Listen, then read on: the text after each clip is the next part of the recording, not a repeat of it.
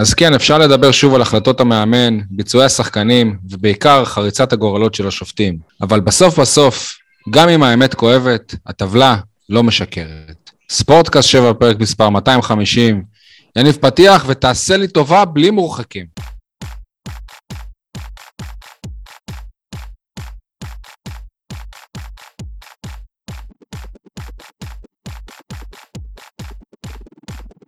מה נשמע? יניב סול, מה שלומך? עיתון 7. וואלה, יותר טוב מאיגוד השופטים.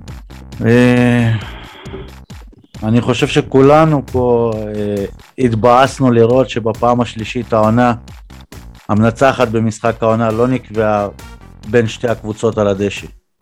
גם על זה אפשר להתווכח, אבל בסדר. עוד נתווכח, והיה לי ברור שנתווכח על זה, אבל בסדר.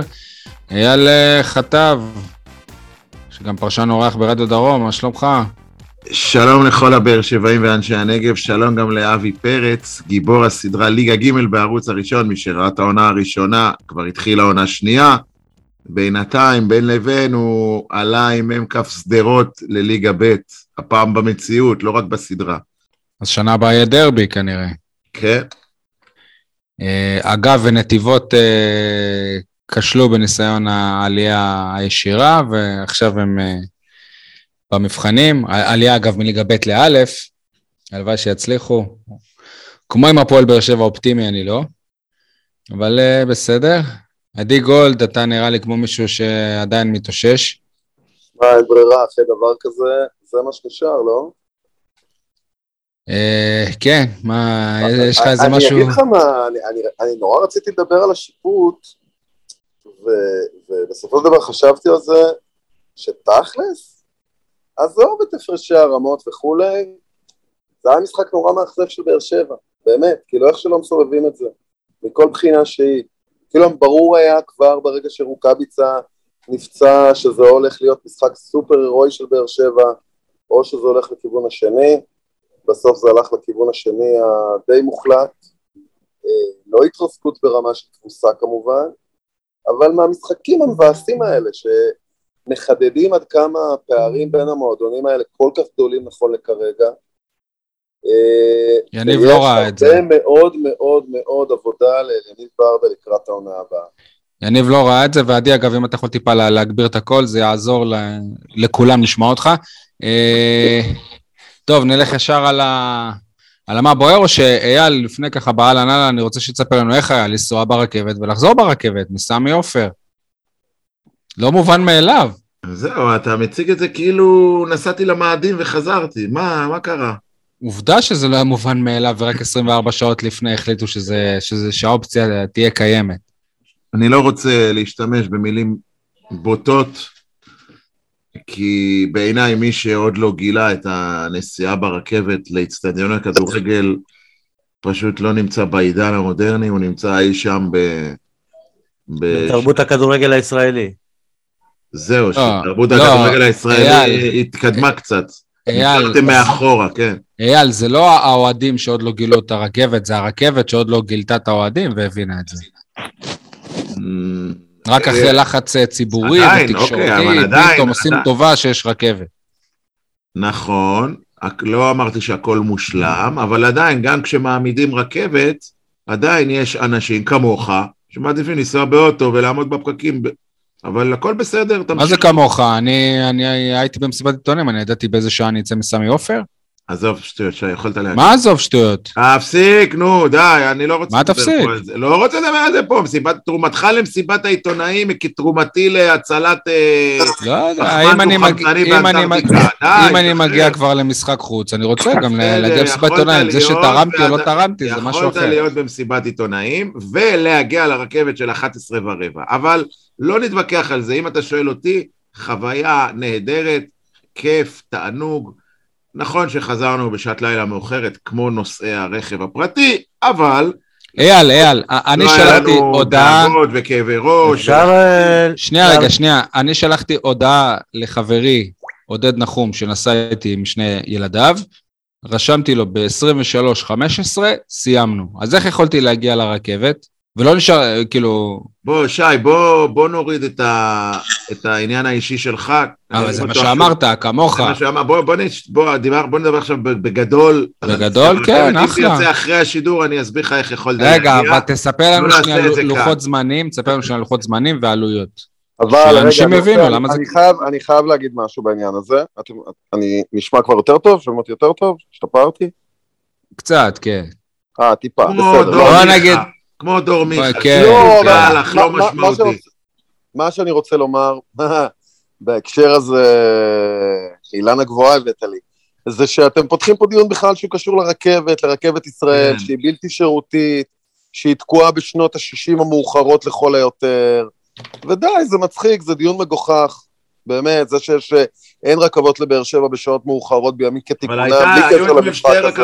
אבל היו אתמול... זו בדיחה, נו. זו בדיחה, אז תצחק ממנה, אבל הייתה אתמול רכבת. הבדיחה הורגת, לצערי. הייתה אתמול בדיחה שקראו לה רכבת ישראל, והיא נסעה, היא יצאה ב-11:20, מתחנת חיפה חוף הכרמל, ונסעה עד באר שבע, זה שהיא מקרתה... באיזה שעה הגעת?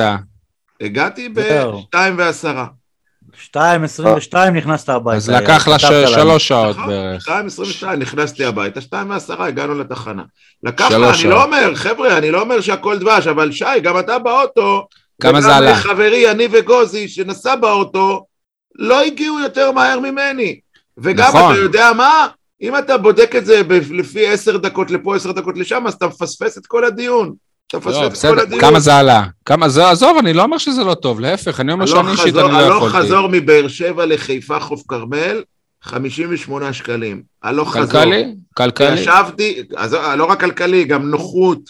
יכולתי לנוח, לעצום עיניים אחרי יום עבודה, להתעסק בעניינים שלי מבלי להיות דרוך בנהיגה, או להתעצבן בפקקים. מצד שני, אבל אם אתם חבורה של 4 אנשים... נסעת בביזנס של אר אסיה, אתה יודע. נסעתי ברכבת, כמו כל עם ישראל שאמור לנסוע ברכבת, כמו באירופה. ברכבת ישראל הגרועה והעתיקה והבלתי שירותית. אין לי פה אינטרס להגן על הרכבת, ממש לא.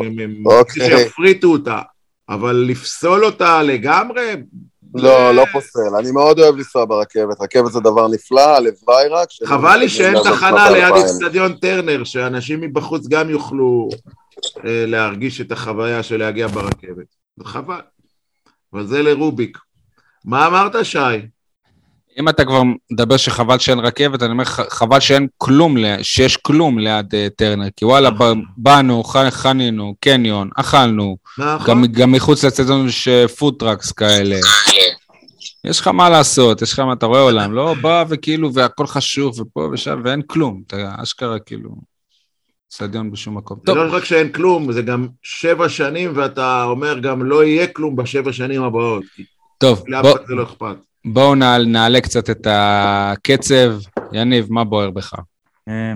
אני חושב שזה בוער בכולם, אבל מעבר להכל, לי אישית, אני יודע שאתם לא תסכימו איתי, היחס הזה לחיפה, כאילו היא ברצלונה של פאפ ומסי, אבל בסוף שם משחקים טיקי טקה, אצלנו משחקים טיקי פלקה. חיפה לא כזאת גדולה, הפערים הם לא כאלה פערים, ואתמול הפערים היו אפילו יותר קטנים עד הכרטיס האדום.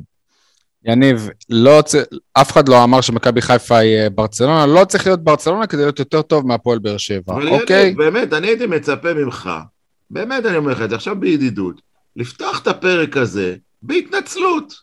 חבר'ה, התעייתי, הגזמתי, נסחפתי בהערכות שלי, אתה במקום זה ממשיך את כל מה שעושים כל היום אוהדי באר שבע, וממשיך להתבחש. יאללה, אתה לא מבין, היום יניב סול, אנחנו לא שם, היום יניב סול, היום יניב סול בבוקר, שלח הודעה לאורל גרינפלד, אמר לו, תודה, ככה אני יכול להמשיך לרכוב על הדעה הזאת, שאנחנו במכבי חיפה שווים, ורק בגלל טעויות של השופטים. אלניב ברדה בא ואמר אתמול גם ב-11 שחקנים, מכבי חיפה הייתה יותר טובה. אתה לא ראית מחצית ראשונה חד צדדית של שתי קבוצות לא באותה רמה? אתה לא ראית את זה? לא, אחת רוצה לנצח ואחת רוצה לעבור את הערב הזה בשלום, זה מה שהיה במחצית הראשונה. זה לא שמכבי חיפה הייתה גדולה, אבל עדיין... לא משנה, הייתה יותר טובה מהפועל באר שבע. גם כשהיא לא גדולה, רואים שהיא יותר טובה ממך, מכל הבחינות. יותר טובה לא נותן שערים ונקודות. לכמה מצבים הם הגיעו? עובדה שכן, עובדה שכן. רגע, סול, סול. עובדה שלא. השערים שהם שמו קשורים ל10 שחקנים? בטח שכן. למה? כי זה עוד שחקן שחסר לך בשביל לסגור בקרן. אוקיי, אז החלוץ הוא יורד אחורה כדי לשמור, זה לא שהפועל יושב שחקן. רגע, היה לי על זה גם ויכוח בחזור עם מועדי חיפה, כאילו, למרות שאני בדעתם. אבל גם אם ב-11 שחקנים, מתישהו סביר להניח, אתה יודע מה, 51% סיכוי שהם היו שמים גול, מדרדלה, מקרן, לא יודע, היו שמים גול, כי הם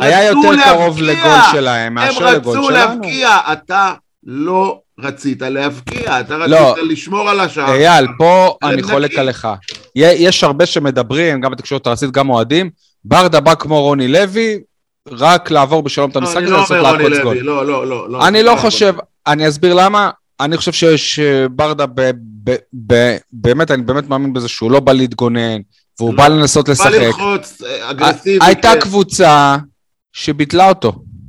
ביטלה אותו. לחלוטין, היה יריב, והוא פרמטר. הפרמטר לא נתן לך לשחק.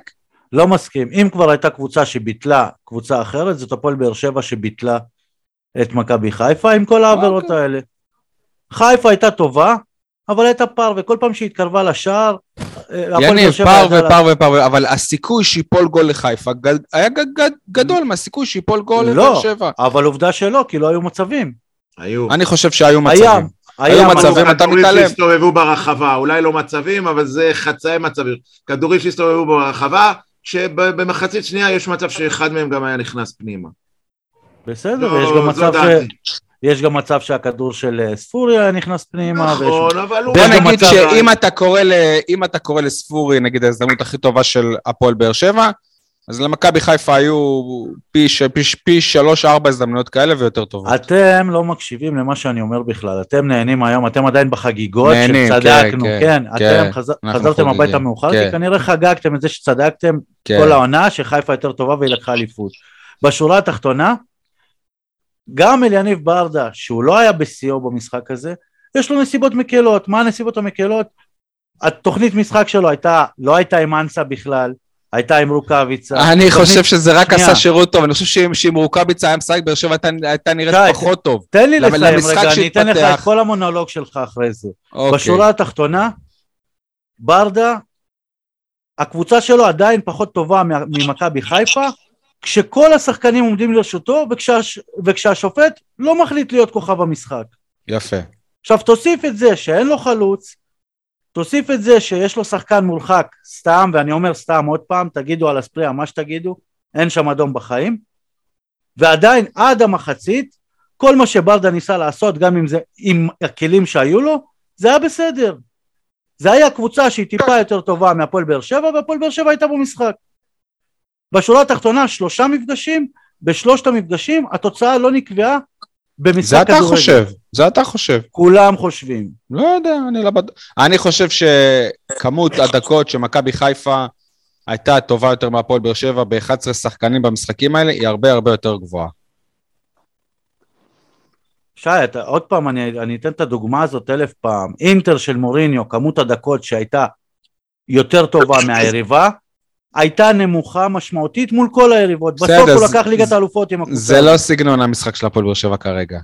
נכון. אוקיי, ואל תשווה גם משחקים של נוקאוט לליגה. כדורגל זה המשחק היחיד, שאתה לא צריך להסתכל על סטטיסטיקה בשביל לנצח בסוף. זה לא נכון, כי רוב הקבוצות שדומיננטיות ושולטות, הם בסופו של דבר גם המצליחות יותר מאלה שלו. אתה לא יכול להפוך את זה כשבא לך. נכון, יש קבוצות שהן פחות דומיננטיות והן מצליחות, אבל לאורך זמן הכדורגל הדומיננטי הוא השולט. תלך לרוב 90% אפילו יותר מהליגות בעולם, ותראה שהקבוצה שבמקום הראשון היא הקבוצה ששולטת הכי הרבה. אבל זה הבעיה שאתה לא משחק שתי קבוצות. אתה משחק 14 קבוצות, והפועל באר שבע לא הייתה דומיננטית ברוב המשחקים של העונה, והיא עדיין מקום שני, היא עדיין יותר טובה משתי משחקים אחרות. היא שווה למקום השני, סבבה, היא שווה למקום השני כרגע, היא לא שווה למקום הראשון, ואתה דיברת על, אתה לא הסכמת לקטוע אותך, אתה אמרת שגם, שבאר שבע כאילו קיבלה מכה שרוקאביצה פתאום לא היה בהרכב יותר ממכה מורלית, אני לא חושב. כי מבחינה מקצועית במשחק שהתפתח, אתה רואה את רוקביצה עושה לחץ כמו שאנסה עשה, הוא היה שופך מנוע אחרי 20 דקות. הוא לא התאים לסגנון משחק הזה. מה? כן, מה? בסדר, אז... המשמעויות אבל יותר גורפות מזה, שי, כששחקן כמו רוקביצה נפצע בחימום. על פניו זה נכון, ברמה התחנית מה שאתה אומר, אבל המשמעויות הן הרבה יותר עמוקות, אתה יודע. אם יש מישהו שבאמת מאמין, שאם אלניב היה פותח עם יוספי במקום כל אחד אחר, או עם מיכה במקום כל אחד אחר, או עם שכטר, ספורי ויחזקאל, כולם היו קשירים, בסוף, מכבי חיפה לא הייתה יותר טובה מהפועל שסביר להניח שהייתה מנצחת גם, אז הוא לא מבין כדורגל, או שהוא מבין כדורגל, אבל הוא שופט את זה כאוהד, וזה בסדר. לא, אז אתה כנראה לא מבין כדורגל. אני לא מנסה לשפוט את העניין כאוהד, אני מנסה לשפוט את העניין כמה שאני יכול, בעיניים אובייקטיביות.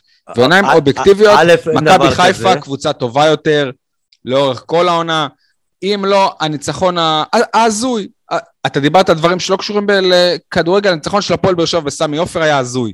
אם לא הוא, מה היה הפער היום? לנו היה פחות 3-10, להם היה עוד 3. הפער היה 13 היום. אוקיי? אבל... אז בגלל זה זה קצת... למה לא, אייל? קודם כל, ניצחת שם לא מטעויות שיפוט, לא מדברים הזויים. אתה הפקעת שם דברים שהם חלק מהמשחק. זה היה ניצחון הזוי. יניב, איך שלא להיות סקי על זה? אבל זה חלק מהמשחק. סבבה, נכון. יש מתוך 30 משחקים, יש אולי אחד כזה הזוי. כן, אבל אתה שופט את המשחקים ברמה של מי יותר טובה. מי יותר טובה לא מנצח לך משחקים. עובדה שכן. מכבי חיפה הטובה יותר, מוליכה את הטבלה בצדק, כי היא טובה יותר. עוד פעם אנחנו מדברים, שי. כי הכדורגל שלה יפה יותר. אנחנו עכשיו לא מדברים על כל העונה, אנחנו מדברים על המשחק האחרון. גם במשחק האחרון הכדורגל שלה היה טוב יותר. מה לעשות? בסדר, כדורגל טוב יותר, לא מנצח את המשחק לראייה. מכבי חיפה לא מנצח את 100% מהמשחקים שלה. ברור. אין אף קבוצה שמנצחת 100% מהמשחקים שלה. אבל לאורך זמן בליגה, כן, היא מנצחת יותר משאר הקבוצות, כן. אז זה היה מה הבוער של יניב? להגיד שמכבי חיפה יותר טובה, כן. שהפועל שלא הוכח עדיין שמכבי חיפה טובה. שבסוף זה הכדורגל הישראלי, אין פה איזה קבוצה באמת שדורסת את כל הליגה, שהיא יותר גדולה בשבע רמות מהליגה. אף אחד לא אומר את זה. יניב, גם הפועל באר שבע בסיעה לא הייתה בשבע דרגות מעל הליגה, אני מזכיר לך. הפועל באר שבע בסיעה לא הייתה בשבע דרגות מעל הליגה, כי גם מכבי תל אביב, כשנלחמה הייתה בשתי רמות מעל הליגה. בסדר. גם הפועל באר שבע גדולה, היו לה פתאום הפסדים לרעננה, פתאום פלטות נגד קבוצות אחרות, קרו. לא, אתה יודע, לא... פלטות זה 4 הפסדים בעונה שלמה. יניב, מי הקבוצה שכבשה הכי הרבה שערים בליגת העל? עוד פעם, עכשיו אתה מדבר כמו... מי הקבוצה שספגה הכי פחות שערים בליגת העל? אבל לא סיימתי לענות לך על הדבר הקודם. אז בוא תגיד לי, לפי איזה פרמטר צריך להיות שמכבי חיפה טובה יותר? איזה פרמטר, כאילו, מה?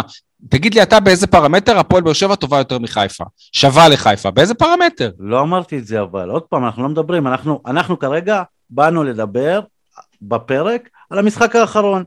אוקיי. סבבה? וזה שבאר שבע הייתה... פתאום זה על המשחק האחרון, לא על כל העונה, מתי שנוח לך זה על המשחק, ומתי שנוח לך זה על כל העונה, אנחנו יותר טובים. קודם כל... אייל, קודם כל אם אתה מחכה אותי לפחות ששמעו אותך, תחכה למיקרופון. אני לא מבין איך עיתונאי שיודע מה זה תקשורת, יכול להוציא מהפה שלו בכלל מושג כזה, אני מדבר בעיניים אובייקטיביות, הרי בתקשורת אין דבר כזה אובייקטיביות, במיוחד שאתה גם בבאר שבע, אתה כתב הכל בבאר שבע ואתה לא בבאר שבע, אתה לא יכול להיות אובייקטיבי. אתה חושב שאני לא יכול. אתה לא יכול להיות אובייקטיבי. אתה חושב שאני לא יכול כי אתה לא מסוגל כנראה. לא, כי כל... אתה משליך עליי את מה שאתה, זה לא אומר. אתה משליך עליי את מה שאתה כנראה. ואני לא אמרתי שאתה כזה, אבל... לימודי תקשורת בסיסית. כל דעה שלך, לא למדתי תקשורת, דרך אגב. סבבה, אז אני מספר לך, בסדר? אוקיי, עשית על זה מחקר? זה נובע מזה שגדלת בבאר שבע, שעתה את באר שבע מגיל צעיר. גם זה שאתה יכול להיות נגד באר שבע, זה נובע מזה שגדלת על DNA שמושרש על הפסדים באר שבעים. אתה לא יכול להיות אובייקטיבי. אוקיי, אז זה מה שאתה חושב. אז אני מנסה כמה שאני יכול להיות אובייקטיבי, ובגלל זה גם אני ביקורתי מאוד. אתה יכול להגיד ביקורתי, אתה לא יכול להגיד אובייקטיבי. אגב, זה שראית את כל המשחקים העונה של באר שבע, ולא ראית את כל המשחקים של מכבי חיפה, זה כבר הופך אותך ללא אובייקטיבי. אוקיי, סבבה. עם זה נגיד אני יכול להתווכח, סבבה עם זה. אבל זה שאני באר שבעי, ופה זה אומר שאני לא יכול להיות אובייקטיבי. אתה נגיד, כשאתה מדבר על נבחרת ישראל, אתה לא יכול להיות אובייקטיבי? אתה לא אובייקטיבי? אני יכול להיות אובייקטיבי. אז אתה, יניב. אני אשאל אותך משהו אחר. אתה עכשיו יכול, עכשיו יש משחק, מנצ'סטר סיטי נגד ליברפול, אתה אובייקטיבי? אתה גר בבאר שבע, נכון? מה לך ולמנצ'סטר? מה לך ולליברפול? אתה אובייקטיבי לכאורה, נכון? תגידו. אז תשמע את הפרשנים, שהם לא באר שבעים, והם לא, נניח משה פרימו, הוא לא באר שבעי, והוא לא חיפאי, והוא אומר שבאר שבע לא הופיע למשחק, מה אתה רוצה? אז הם אובייקטיביים לשיטתך, נכון? והם עדיין אומרים שבאר שבע לא קבוצה לאליפות. אתה... גם ברקוביץ' דרך אגב. אתה, אבל ברקוביץ' הוא לא אובייקטיבי במדדים של יניב סול, כי הוא... גם פרימו לא אובייקטיבי. פרימו לא באר שבע, הוא נתניה. אז אין אובייקטיביות סול, אז... אין דבר כזה אובייקטיבי. בכלל, אין דבר כזה, אוקיי, בסדר, סבבה, אז זאת השורה. כל דיון לא יכול להתקיים, כל דיון לא יכול להתקיים. אי אפשר לנהל דיון אם אף אחד לא אובייקטיבי. אפשר לנהל דיון, לא תחת גג אובייקטיבי. מה ששי רוצה להגיד לך זה שעזוב אובייקטיבי או לא, בסדר? תסתכל גם קצת על האויב שלך, אויב במרכאות. תעשה לך תודעת אויב, ותלמד להבין איזה תהליכים קורים שם, ומה קורה אצלך, ותעשה השוואה. לא אובייקטיביות, אלא יכולת לעשות השוואה. לפעמים נדמה לי שאתה מרוכז בקבוצה שלך בלבד, ולא מסתכל מה קורה מסביב. אתם מרוכזים במה שאתם רוצים לשמוע ולסתור במה שאני אומר. לא, אני מת, נשבע לך שאני מת לשמוע מחר בחדשות, הפועל באר שבע היא אלופת אירופה, נוסעת לגביע בין האמריקני, איך זה נקרא? בין יבשתי. אתה עוד פעם לא מקשיב, אבל אני מת לשמוע את זה, זה לא קורה אבל. אבל אתה עוד פעם לא מקשיב. כל מה שאני מנסה להגיד זה, שנכון, מכבי חיפה יותר טובה. הסגל שלה יותר עמוק. עכשיו מתחיל הדיון. כל העונה אמרתי את זה. מה שאני טוען זה, שאתה לא צריך... כל העונה אמרת את זה. אתה לא צריך להיות... יותר טוב בשביל לקחת אליפות. אוקיי. אתה לא צריך לנצח. אז זה לא יסתדר לך. עצור. לא צריך להיות יותר טוב. אבל אתה צריך להיות חכם, אתה גם לא חכם, אתה הקבוצה הכי טיפשה בליגה. מסכים איתך. שנייה, אתה גם לא צריך להיות בעל התקציב הכי גבוה בליגה. נכון. הוכחת את זה. נכון. אתה פשוט, אתה אפילו לא צריך לנצח את המשחקים בין שתי הקבוצות בשביל להיות יותר טוב מהקבוצה השנייה. נכון. מכבי חיפה הוכיחה את זה בעונה שעברה. נכון. כל מה שאמרתי בתחילת הפרק, זה לא שחיפה לא מגיע לה. אלא? מה שאמרתי בתחילת הפרק, שזאת אליפות עם נקודה, כי אנחנו אף פעם לא נדע מה היה קורה עם השופטים. עכשיו אתה קורא לזה אליפות עם כוכבית? כן. היא מלא. ושוב, תן לי לסיים, ואני אסביר לך למה. אחד הרגעים המצחיקים שלי בפוד הזה, אני כבר 3 שנים פה, לקרוא לזה אליפות עם כוכבית. אחי, אליפות עם כוכבית זה משחק מכור. זה לא טעות שיפוט. היו לך 3 משחקים מכורים כאלה, בלי שמישהו יימר עליהם. אייל, גם השופטים, אז הרי כולם הם לא אובייקטיביים, אז גם השופטים, והייתה פה קנוניה. תגיד לי, יותר מזה לקחת מישהו שירוק, זה השם משפחה שלו, שדה ירוק, ולשים אותו בסמי עופר מול זה? פה אתה מצחיק. מה? תגיד לי משהו. יניב סול, האמיתי. השופטים בטרנר לא עזרו לבאר שבע והיא לא ניצלה את זה?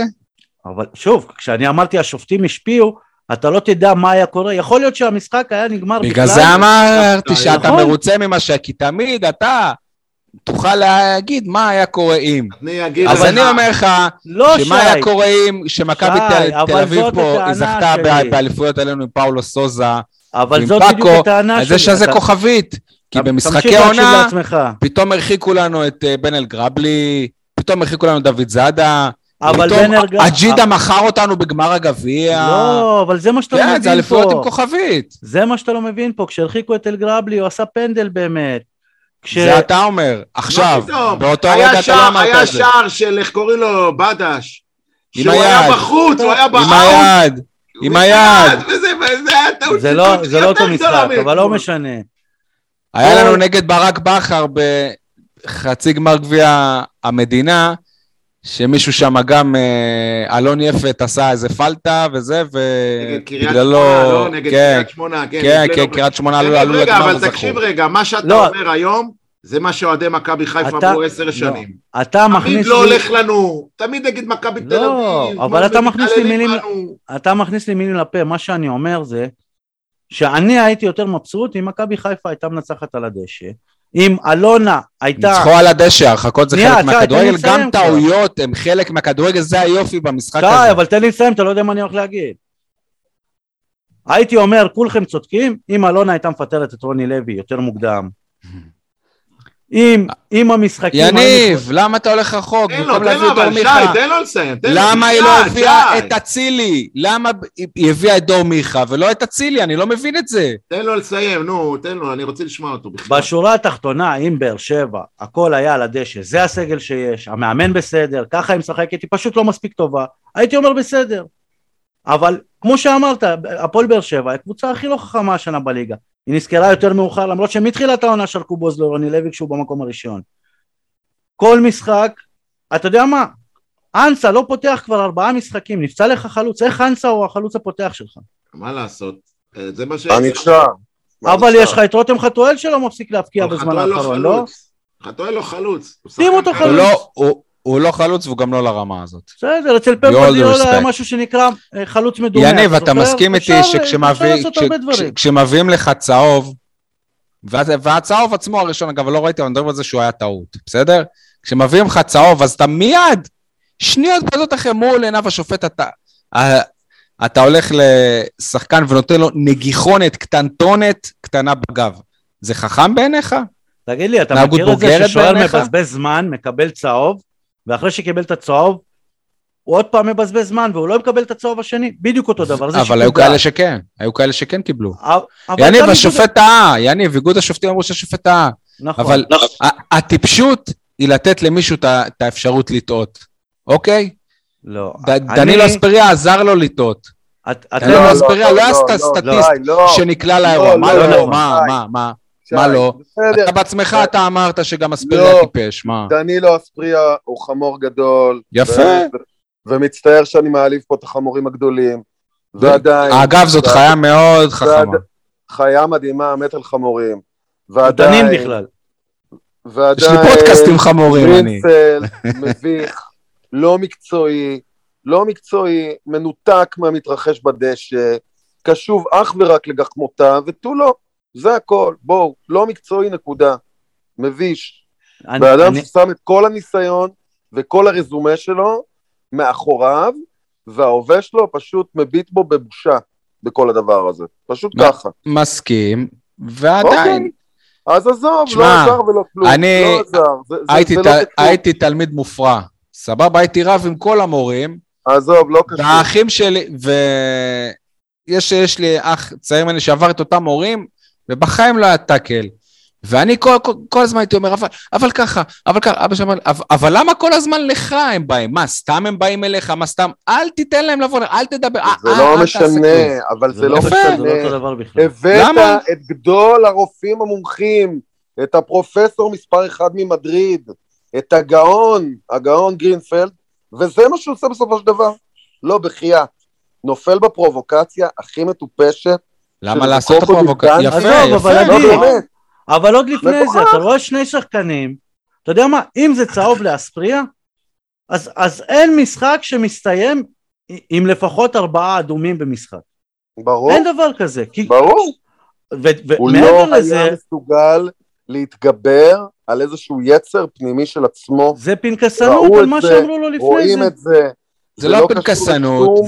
אם אתם זוכרים, הייתה לז'וזואה, הרחקה שהביאו לו צהוב על זה שהוא מיד התחיל זה, והשופט אמר לו, תחכה לשריקה, ובפנים הוא לא חיכה לשריקה, זה מה שקרה עם אספריה. אספריה קיבל צהוב ועשה לשופט אצבע משולשת, השופט היה חייב להתעלם מזה, אבל בתחושות הוא כאילו אמר לו, הבאת לי צהוב, עכשיו אני יכול לעשות מה שאני רוצה, כי לא תיתן לי את הצהוב. אתה ראית את זה בטלוויזיה?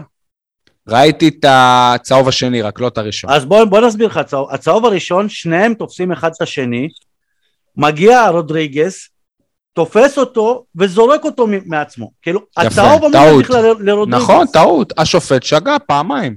אז איך הוא בכלל מוציא צהוב להפריע? אבל למה לבוא ולעשות תנועה של נגיחה בגב אחר כך? עוד פעם, זה תנועה של נגיחה. איזה תנועה של נגיחה? מה זה דפוס סאונד? מה היה שם? רסיה סאונד, כאילו, מה? לא. עצמי לא בראש, השחקן לא נפל, לא כלום. אולי הוא רצה ללחוש לו משהו. תמשיך את המשחק. כשאתה בא ואתה בכלל שופט את זה בערכים של הילד השובב של הכיתה מול מישהו שאמור להיות בר סמכה ברמות שלא נראו בארץ ישראל מאז אולי אברהם קליין. לא באמת, זה מבין. אתה יודע שיש שופט כזה שחצן, אתה יודע שזה, זה חלק מההכנה למשחק, אל תיגערו לפרובוקציות.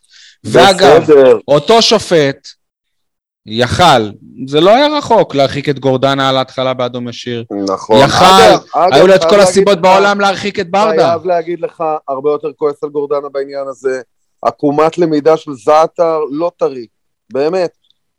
לא קרה לך במשחק הראשון מקרה דומה. זהו, דקה שלישית, אתה כבר רוצה לצאת החוצה? מה זה הבדיחה הזאת? מה אני אגיד לכם? נכון, עצוב, אבל... זה כל כך מזכיר את התקופה של ז'וזואה, אל תביא את עצמך, לא יכול להיות שבמשחק כזה, אתה לא זמין לנו, בגלל שטות כזאת ונפילה של שופט, לא יכול להיות, לא יכול להיות, ואני לא חושב שבגלל זה הפסדנו, אבל אם אני אפועל באר שבע, אספריה מקבל בראש, אספריה מקבל כנס, חבל על הזמן, אתה מסכים איתי שאם לא היה לו צהוב ראשון, הפעולה הזאת היא מצדיקה צהוב ראשון?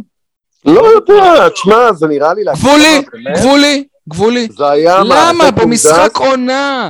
משחק עונה כל העיניים על זה. למה להתעסק בחרה הזה? אבל אתה עכשיו מתעסק בחרה, כי אתה אמרת שהצהוב הראשון לא היה, והשני גבולי, ואיכשהו זה יצא אדום. אז אתה זה שמתעסק בזה בכלל. אתה מתעסק באסטריה, לא בשופט. השופט טעה. זה לא טעה. להגיד טעה... זה שגע? זה מחר? מה? נכשל, נכון. גם אספריה נכשל. אספריה עזר לשופט להיקשל. לא מסכים איתך, יש אמוציות, יש כל מיני משחקים, כל קרן. אמוציות. תשאל שחקן כדורגל שבקרנות... ובגמר ליגת האלופות אין אמוציות. עוקצים, נכון. נכון. לא עוקצים, אני מדבר איתך... יניב, אפשר לעשות הכל, אסור להתאפס. אפשר לעשות הכל, אסור להתאפס. נתפסת, זהו. אתה יודע שיש שחקנים שהיו עולים פעם עם סיכות כאלה של לדקור אחד השני ולהוציא מריכוז. בסדר, נו, יניב, סיפורים שלפני 200 שנה, בסדר, נו. לא, 200 שנה. רלוונטי להם כמו מה. גם היום קוראים דברים כאלה. בסדר. בסוף, קבוצה אלופה. עדיין לא אלופה. אין לה את התירוצים האלה, וקבוצה שהיא לא אלופה, זה מזכיר לי בדיוק את השנתיים של המאבקים שלנו נגד מכבי תל אביב. היינו בין למשחקי עונה ומתפנצ'רים, הזכרנו קודם, היה גם איזה אדום לדוד זאדה. כל הזמן היה זה משהו שזה, כשאתה טוב, כשאתה באמת טוב, אתה מתגבר על הכל. וחיפה לא הייתה טובה. היא לא הייתה טובה, היא לא הלהיבה ולא כלום, והצילי ביום רע, ושרי ביום רע, ועדיין יותר טובה ממך. שוב, אבל עזרו לה להיות יותר, היא לא הייתה טובה. בסדר, סבבה, בסדר. איך אומרים, המזל הולך עם הטובים? אז זה מה שזה קרה ב... לא נכון, השופט הולך עם הפחות טובים. תגיד לי, יכול להיות... שמכבי חיפה שכבר כבשה 3 שערים נגד הפועל באר שבע בשני המשחקים האחרונים מחוץ לרחבה בביתות 2 לחיבורים, 1 פשוט ביתה בדיוק לאיפה שהיא הייתה צריכה ללכת. יכול להיות שזה משהו מתוכנן? יכול להיות שהמאמן אמר את זה? ויכול להיות שחסר לבאר שבע שחקן במרכז השדה בשביל שיסגור את מי שמרים את הקרן? לא, בטרנר לא היה חסר למישהו. בטרנר לא היה חסר מישהו, שוב, אני לא חושב, זה לא שחקן שהחלוץ היה אמור לשמור עליו, עוד היה שחקן למעלה. בוא נסביר לך את זה בצורה, ככה אולי אתה תבין, כשהרחיקו את רז מאיר סתם, ושוב, אני מדבר על הקבוצה שלך, זאת שאתה אוהד, כשהרחיקו שחקן שלך סתם, הפועל באר שבע לא ישבה בשחקן יותר על השער של מכבי חיפה כל המחצית השנייה. ומכבי חיפה לא הגיעה לפחות לשתי הזדמנויות של 100% גול והחמיצה? וגם הפועל באר שבע הגיעה לאיזה 6. אז למה הפועל באר שבע אתמול לא הגיעה להזדמנות של 100% גול כמו שחיפה הגיעה בטרנר? מה אני מנסה להגיד? לא, עוד פעם, אתה לא מקשיב. אחרי שהשופט עזר לבאר שבע במשחק בטרנר, באר שבע הגיעה להזדמנויות. ולא כבשה. היא לא הפקיעה, נכון. יפה. היא לא הפקיעה, לא הצליחה לנצח. אבל כשאתה מגיע, כשהשופט עוזר לך, זה מגדיל לך את הטווח, אם היית... סבבה. יניב, חוץ מרם זה ספורי, מי בסגל שלך מסוגל לתת שערים כאלה, כמו שנתן לנו אצילי, ואבו פני וסן מנחם? מי בסגל שלך מסוגל? אגב, ורם זה ספורי באמת עדיין מסוגל, לדעתך? בביתות כן. אולי זה נגמר. לא, אני לא חושב שזה נגמר. אולי... אתה יודע, זה הדבר שהכי לא נגמר, כאילו, בגלל דברים כאלה, אירן לוי עוד סוחב את הקריירה שלו, כי הוא עוד יכול לבעוט. זה לא משהו שפתאום נעלם. אולי בגלל שהוא לא מסוגל לעשות את זה לאורך טווח, והוא בנוי על הבלחות בלבד, אז רמזי ספורי לא באמת במקום הזה שחשבנו שהוא יכול להיות. לא אולי, בטוח. אז הנה. יפה. אז הנה, אז מה? לא רק זאת. כמה בעיטות חופשיות נפסקו לחובת באר שבע אתמול? סליחה, לטובת באר שבע. נכון. כמה? היו כאלה? אני לא חושב שהיו. לא היו, לא הייתה אפילו בעיטה אחת. נכון, וזה משחק שני ברציפות מול חיפה. משמע, קבוצה מאומנת, אומרת, אנחנו לא עושים פאולים עליהם ליד הרחבה שלהם. לא שכזה היינו ליד הרחבה שלהם, זאת אומרת שלא היית הרבה ליד הרחבה. גם. ומי שכן היה, זה היה אנסה, שכשהוא כן היה ליד הרחבה, לא היו שחקנים לידו. תקשיבו, יכול להיות שאני קונספירטיבי מדי, אבל מכבי חיפה מכירים מאוד את גלאזר, אולי הם יודעים שאם אתה בועט לפינה, יש סיכוי יותר גבוה, שזה גול לעומת מול שוער אחר. יכול להיות, אני לא יודע. שי, זה יצא לך משפט אלון מזרחי עכשיו, כאילו. למה? אם אתה בועט לחיבורים הגבוהים, כאילו, רוב הסיכויים שהשוער לא יגיע. אבל גם לא לחיבורים הגבוהים. סן מנחם זה לא היה לחיבורים הגבוהים. הגול של הצילי, בטרנר, אף שואל לא יוצר את זה. יניב, גם בגול של אצילי, אתה רואה שגלאזר חסר לו את הסנטימטר, חסר לו את השבריר שנייה, חסר לו את הרגע הזה. הוא לא אשם בגולים. הוא לא אשם בגולים שלא יובן לא נכון. אתמול לא היה אשם. אוקיי, נו, אז מה אתה רוצה? זה לא אותו גול. הגול של אבו פני והגול של אצילי, זה לא אותו גול. הגול של אבו פני והצילי זה לא אותו גול? אני לא בטוח. הגול של אצילי, גם בופון לא היה יוצר. הגול של אבו פני, מההתחלה, המיקום של גלאזר היה שגוי. טוב, מה אני אגיד לכם? טוב, זה רק היה מה בוער של יניב. אני מתאר לעצמי שיש גם עוד אנשים שבוער בהם. יאללה, אתה רוצה אתה לבעור? קודם כל, לפני כן, התייחסות קטנה למר דנילו אספריה, ובכלל, כשהפועל באר שבע מגיעה למשחקים חשובים, אני מזכיר לכם את המשחק העונה באנורטוזיס חוץ, הקולציה קיבל אדום מיותר לחלוטין, וגם דנילו אספריה, אומנם לא הרגשנו את זה כי הודחנו מאירופה, גם הוא קיבל אדום באותו משחק, בתוספת הזמן, ככה שזה כבר אדום שני שלו העונה לשחקן הזה. באופן כללי, אני חייב להיות הגון וכן התחשי, כמעט לקחת לי את כל המבוער, כל מה שדיברת עד עכשיו, אבל בכל זאת אני ישבתי וחשבתי מה כן בוער בי, אני...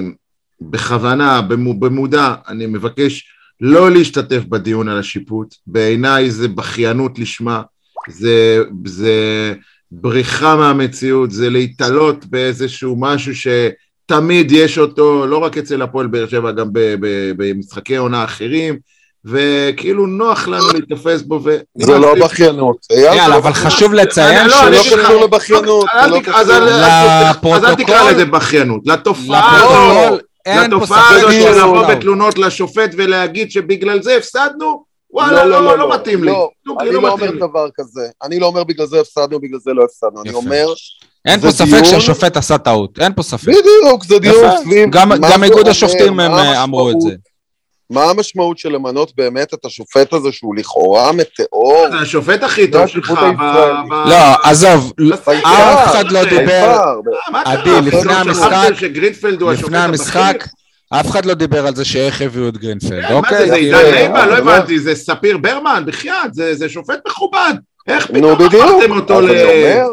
זה עוד יותר מחדד את המצוקה הזו, שהיא באמת מצוקה מקצועית, היא לא רגשית, היא לא רגשנית, היא לא קשורה להעדה, היא קשורה אך ורק לעובדה הזו שאנחנו אנשים שאוהבים כדורגל, ואז רואים שקורה הדבר הזה שיש בו הרבה יותר מטעם לפגם. זה הכל. ומה המשמעויות שלו? זה לא קשור לבכיינות. אז אני רוצה להגיד לך עוד משהו. ואני בכוונה, אני בכוונה, אם אתה שם לב, אני לא רוצה שוב לחזור לדיון על השיפוש. אני אמנה לך עכשיו 6 אירועים שונים, ותגיד לי אתה, אם זה לא מאפיין של קבוצה. רגע, כתבתי לי את זה. אליניב ברדה רב עם גיא צרפתי, איתי שכתר רב עם מועדים ביציאה, רותם חתואל תוך כדי החימום מנהל דין ושיח עם מועדי חיפה, אבו עביד בועט כדור לראש של אוהד חיפה, אלדר לופס בועט כניסה באמת מלוכלכת, אני הייתי בטוח שהוא יראה אדום, זה היה כניסה של לסגור חשבון, דנילו כמובן, ורמזי בסוף בריצת קונג פול היציאה, לא משנה שהוא נפל. תגיד לי אתה, אם זה קשור לשיפוט, אתם מאשימים את גרינפלד, אני מאשים... אייל, אתה גם, אתה לא רשמת לעצמך את הקטע של ברדה, את הקטע של ברדה עם פלניץ'. זה, לא יודע, זה כתבתי גם בטוויטר, ראיתי שעשית לייק, שזה בעיניי אפילו... נכון, אני אמרתי לך את זה אתמול, שזה כאילו, שזה לא... זה וואלה, כאילו בכדור... זה אמוציות של משחק וחוסר ניסיון של ברדה. לא יודע אם זה חוסר ניסיון. שהוא אובר חי את המשחק. לא, לא, כי הוא חשב באמת שהכדור שלנו, הוא אמר לפלניץ' שלך, זה הכדור שלנו, הוא חשב שפלניץ' גונב. אני לא חושד בברדה בזה, אבל זה גם לא אירוע אלים, בסדר? בעיניי זה לא אירוע... זה אירוע שלא נראה טוב. כן, אבל תסתכל, הבאתי לך עכשיו סדרה של אירועים, שמראים שהפועל באר שבע, א', לא מוכנה מנטלית, היא לא באה רגועה, היא לא באה... אתה יודע, שמעתי את אחד הפרחן. דווקא יש יועץ מנטלי חדש, לא יודע איך זה קרה. ואם אתה שואל אותי, זה מה שמביא לקריסה, כי זה לא משהו חד פעמי, זה קרה עוד כמה פעמים העונה, שאנחנו מתפרעים ומשתוללים, וחושבים שאנחנו, לא יודע מה, וואלה, אני אומר לכם, מהיכרות עם אלונה, היא לא אוהבת את זה.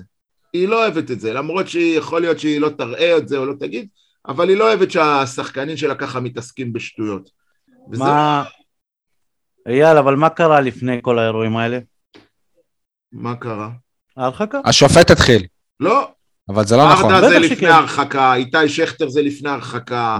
לא, איתי שכתר זה בגול, איתי שכתר זה אחרי הרחקה. חוץ מברדה? לא, איתי שכתר זה אחרי הרחקה. הרחקה הייתה לפני הירידה להפסקה. נכון, איתי שכתר זה היה אחרי זה. זה היה במחצית, זה קרה במחצית. וברדה כבר אמרנו שזה אמוציות, חשב שזה הכדור שלו. אתה יודע מה, גם זה לא צריך לקרות, אבל הדברים האלה קורים. כל שאר הדברים, זה אחרי ששחקנים מבינים שלקחו מהם את המשחק. יכול להיות. אז זה מותר. ואגב, זה דיון אחר לגמרי. אז זה מותר? רגע, שנייה. אתה יודע, יש את המאמנים האלה. השופט עשה טעות, אז מותר לכם להתפרק. יש את המאמנים האלה שאומרים, לקבוצה שלהם, אתם באים לטרנר, 25 דקות, הקהל של באר שבע יערוק את הקבוצה לבד. אתה מכיר את זה? ברור. שברק בכר וגיא צרפתי אומרים, בואו נוציא את באר שבע נדליק אותם קצת ותראה איך הם מחרבים לעצמם לבד, בכללות, במכות, בדחיפות. יכול להיות שזה טקטיקה של חיפה, והם שיחקו אותה, שיחקו רגע, אותה. שנייה, אייל. שי, שאלת שאלה עכשיו, נכון? לא זוכר, אבל אם אתה אומר... אם זה מותר. כן, אם עושים לך טעות, אז אתה יכול להתפרק, אז הלאה בבעלה. וזה קרה לנו כבר כמה פעמים. חתם אל חמיד איזה פעם אחת הוא חתם שפסלו לו גול, ודפיקות על השופט, ולחיצות יד לו, זה קורה לנו כי אנחנו חלשים מנטלית, נכון? כן. סבבה, אתה זוכר את הדרבי של חיפה שנה שעברה? חיפה סיימה אלופה את אותה עונה. נכון. כמה מורחקים היו שם? חזיזה, המקור, כל מיני, אתה זוכר? גם להפועל חיפה, גל הראל וזה. מה זה שונה? מה זה שונה מה שרותם חתואל עשה ביציאה וספורי עשה ביציאה לבין מה שחזיזה עשה שנה שעברה? לא שונה. בגלל השטות הזאת, הם כמעט איבדו את האליפות, יניב, הם כמעט איבדו את האליפות על השטות הזאת. אבל שוב, זה לא קשור לזה שאתה חלש מנטלית או משהו כזה, זה דברים כאלה. לא חלש מנטלית, אבל עצם זה שאתה אומר שאם עושים נגדי טעות ופוגעים בי, אז יאללה, אז נפרץ הסכר ואנחנו יכולים לעשות מה שבלנו, כי דפקו אותנו לפני זה. לא, גם דפקו אותך, תתמודד עם זה ותמשיך פה אותה דרך. נכון, לא אמרתי שמותר, אבל לזכותו של ברדה יאמר, שלא היה לו כלים להתמודד אתמול. זה התחיל מרוקביצה, זה המשיך באדום. אין לו כלים, כי מכבי חיפה קבוצה טובה יותר. גם יש לו פציעות וכל מיני כאלה, אבל גם כי מכבי חיפה. בסוף. הסיבה המרכזית שבגללה מכבי חיפה תיקח אליפות השנה, כי הקבוצה הכי טובה בליגת העל. נכון. נקודה, יפה. אבל זה בדיוק מה שאני אומר. רוב הסיבות זה בגלל שהיא הקבוצה הכי טובה, אבל עדיין באר שבע הייתה יכולה לאיים עליה. גם מכבי תל אביב הייתה יכולה לאיים עליה, אם הייתה נפרדת מהמאמן לפני, אם לא הייתה ממנה אותו בכלל בתחילת העונה, אם הייתה מביאה רכש כמו קניקובסקי וכאלה הרבה לפני ולא ברגע האחרון, הייתה יכולה, נכון, היו יכולים. אבל זה לא נכון, דוניס עשה עונה מצוינת שנה שעברה, זה לא רוני לוי ששנה שעברה היה צריך תשדוד. אתה עדיין על דוניס, יניב. אתה מדבר על דוניס, אם היא לא הייתה נפרדת מהמאמן. אני לא מדבר על דוניס, על ון לובן, אבל בסדר. על ון לובן, כן. מה עם המבואר של הדין? רגע, יאללה, אתה... טוב, אז אתה ויתרת, בסדר, הבנת. לא, אני אמרתי את המבואר שלי. המבואר שלי זה שאני מתעקש לא להתייחס לשופטים. השופטים לא ניצחו את המשחק. אוקיי, עדי. אוקיי. אני מנסה להבין, האם אליניב ברדה הבין אחרי אתמול, שבעצם יש לו 6 זרים חדשים לגמרי, לקראת שהוא צריך להכין, לקראת העונה הבאה, בהנחה שוויטור יהיה ישראלי כבר. אני לא חושב שוויטור יהיה ישראלי כל כך מהר. לא? זה לא מקרה בריירו שגילו סבתא יהודיה ופיפ, פופ, פופ, והוא ישראלי. לא, אבל רוצים לאזרח אותו לנבחרת. בסדר, רצו לאזרח גם את וויליאם סוארז. אני חייב להגיד לך, ויטור לא באותו מעמד, ויטור הוא ציוני גאה. וסוארז לא? לא, לכלך. סוארז היה יותר ישראלי ממיגל ויטור, איך אני איתך? איזה יותר ישראלי? היה מדבר עברית? ממש לא. אתם שוכחים פשוט, הבן אדם היה מדבר עברית. רגע, המשפחה של סוארז הייתה פה בכלל? אני לא מדבר על המשפחה של סוארז, אני מדבר על וויליאם סוארז. וויליאם סוארז. זה היה גרוש, לא? מיגל ויטור יש לו שורשים שואתיים בכלל. וויליאם סוארז זה אותו אחד שכל פעם כל פעם שהיה טיל אחד מגיע, הוא היה רוצה לעזוב את הארץ. בסדר, גם מיגל ויטור, אני מתאר לעצמי לא כזה שמח להיות... אבל רגע, עדי, אני אנסה לענות לשאלה שלך באופן, נקרא לזה, חצי בדיחה, חצי רצינות. יאללה. כל באר שבע נהנית להחליף זרים בכל קיץ. כאילו מבחינתם זה... וינואר. זה מהות הניהול של קבוצת כדורגל, זה בוא נתעסק עם הסוכנים, ובוא נביא הצעה, ותביא לי קלטות, זה כל הניהול. מרמנטיני הגיע לבאר שבע בדיוק בזה.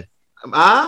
מרמנטיני הגיע לפוד באר שבע בדיוק בגלל הצורך הזה. כן, ההתעסקות, זה כל הרוח הניהולית של התקופה הזאת, ולכן, מה שאתה אומר, בטח שיחליפו זרים, קל, למרות שבאמת צריך להחליף את רובם. קודם כל, לפני שמחליפים זרים, לפני שמבינים, צריך להחליט איזה זרים מחליפים ומי ראוי להמשיך, ולפני שעושים את זה... אז אני שואל אותך את השאלה הזאת. שנייה, ולפני שעושים את זה, צריך להיזכר בפאלר רוסה. כי אם היינו עושים את התוכנית הזאת בסיום העונה שלפני, כולם היו אומרים רוסה צריך ללכת, אבל בדיעבד כולם היו איך שחררנו את רוסה, ואיזה שחקנו, נכון? וסבלנות, ובאר שבע אף פעם אין לה סבלנות לזרים, לא תמיד שכולם, לא בטוח שכולם אומרים את זה, כי זה לא שפרלה רוסה הלך למכבי חיפה. נזכיר לכם שאלטון הקולציה אמור לחזור. גם נכון. אני לא חושב שמישהו יחזיר אותו. יניב, סבבה, איזה זרים צריכים להישאר, איזה זרים צריכים לעבור. אתה רוצה שאני אעבור איתך אחד אחד, מיגל ויטור נשאר, בסדר? אוקיי. אלדר לופז? לא. מה פתאום? מה פתאום? מביך. אתמול זה היה השיא של המבוכה. אלדר לופז לא. אני לא חושב שהוא מביך וגרוע, אבל הוא לא. אתמול היו שם רגעים נוראים, שי. הוא לא ברמה, היו שם רגעים שאתה תהיית... חבר'ה, אתם הולכים להצטער על זה, כי אנחנו כבר קרה לנו ששחררנו מגן ולא מצאנו. תשאירו אותו כל עוד לא מצאתם. מה שאני בא להגיד שמוכרח, שכל פעם שהפועל באר שבע משחררת מגן שמאלי, העמדה לא משתדרגת. ולא רק זה, הם פורחים בקבוצות אחרות, אופיר דוד זאדה, שון גולדברג, מי עוד היה? תגידו, לא הייתם רוצים עכשיו את קורות, איך העיפו אותו בבושת פנים מפה? לא. לא? אתה לא היית רוצה את קורות? לא. אני רוצה את דוד זאדה, זהו. סבבה, לא, אבל קורות כשהיה זה, וואלה, אחלה קורות. לא הרחנו אותו בזמן אמת. אגב, גם לגולדברג... הערכנו אותו, אבל זה היה בדיוק, אתה יודע, כל התסמונת של פקארט וכאלה, בדיוק אותו דבר. וגם את גולדברג, עשו אותו. גם לגולדברג, אתה יודע, סבבה, מכבי חיפה בתפקיד אחר, גם כמגן שמאלי, היו לו איזה 3-4 בישולים בעונה שעברה. ללופז אין את זה. ובקבוצה יותר חלשה, אוקיי? קיצור, את דנילו לשחרר? לא. בעיניי כן, מזמן כבר. ברור שכן, ברור, אין מה לעשות איתו בכלל. פשוט יניב התאהב במה הרגע הראשון, אז אפשר לשנות את הדעה. זה לא קשור לשנות את הדעה, לדעתי דנילו זה... הוא משדרג את הפועל באר שבע, מה? זה המקרה ש... שחקן התקפה, שחקן התקפה שקבע שני שערים, מה? גם רוסה לא שדרג. רוסה שיחק הרבה פחות. מרטינס, היית משאיר? רגע, לגבי הספריה צריך להזיז אותו לאיזשהו תפקיד כזה... קצין בידור או משהו מהסוג הזה. מדען הזואולוגי, מדריך של התנינים. הייתי מביא אותו מדריך של התנינים. עדיין יש תנינים בחמת גדר, אגב?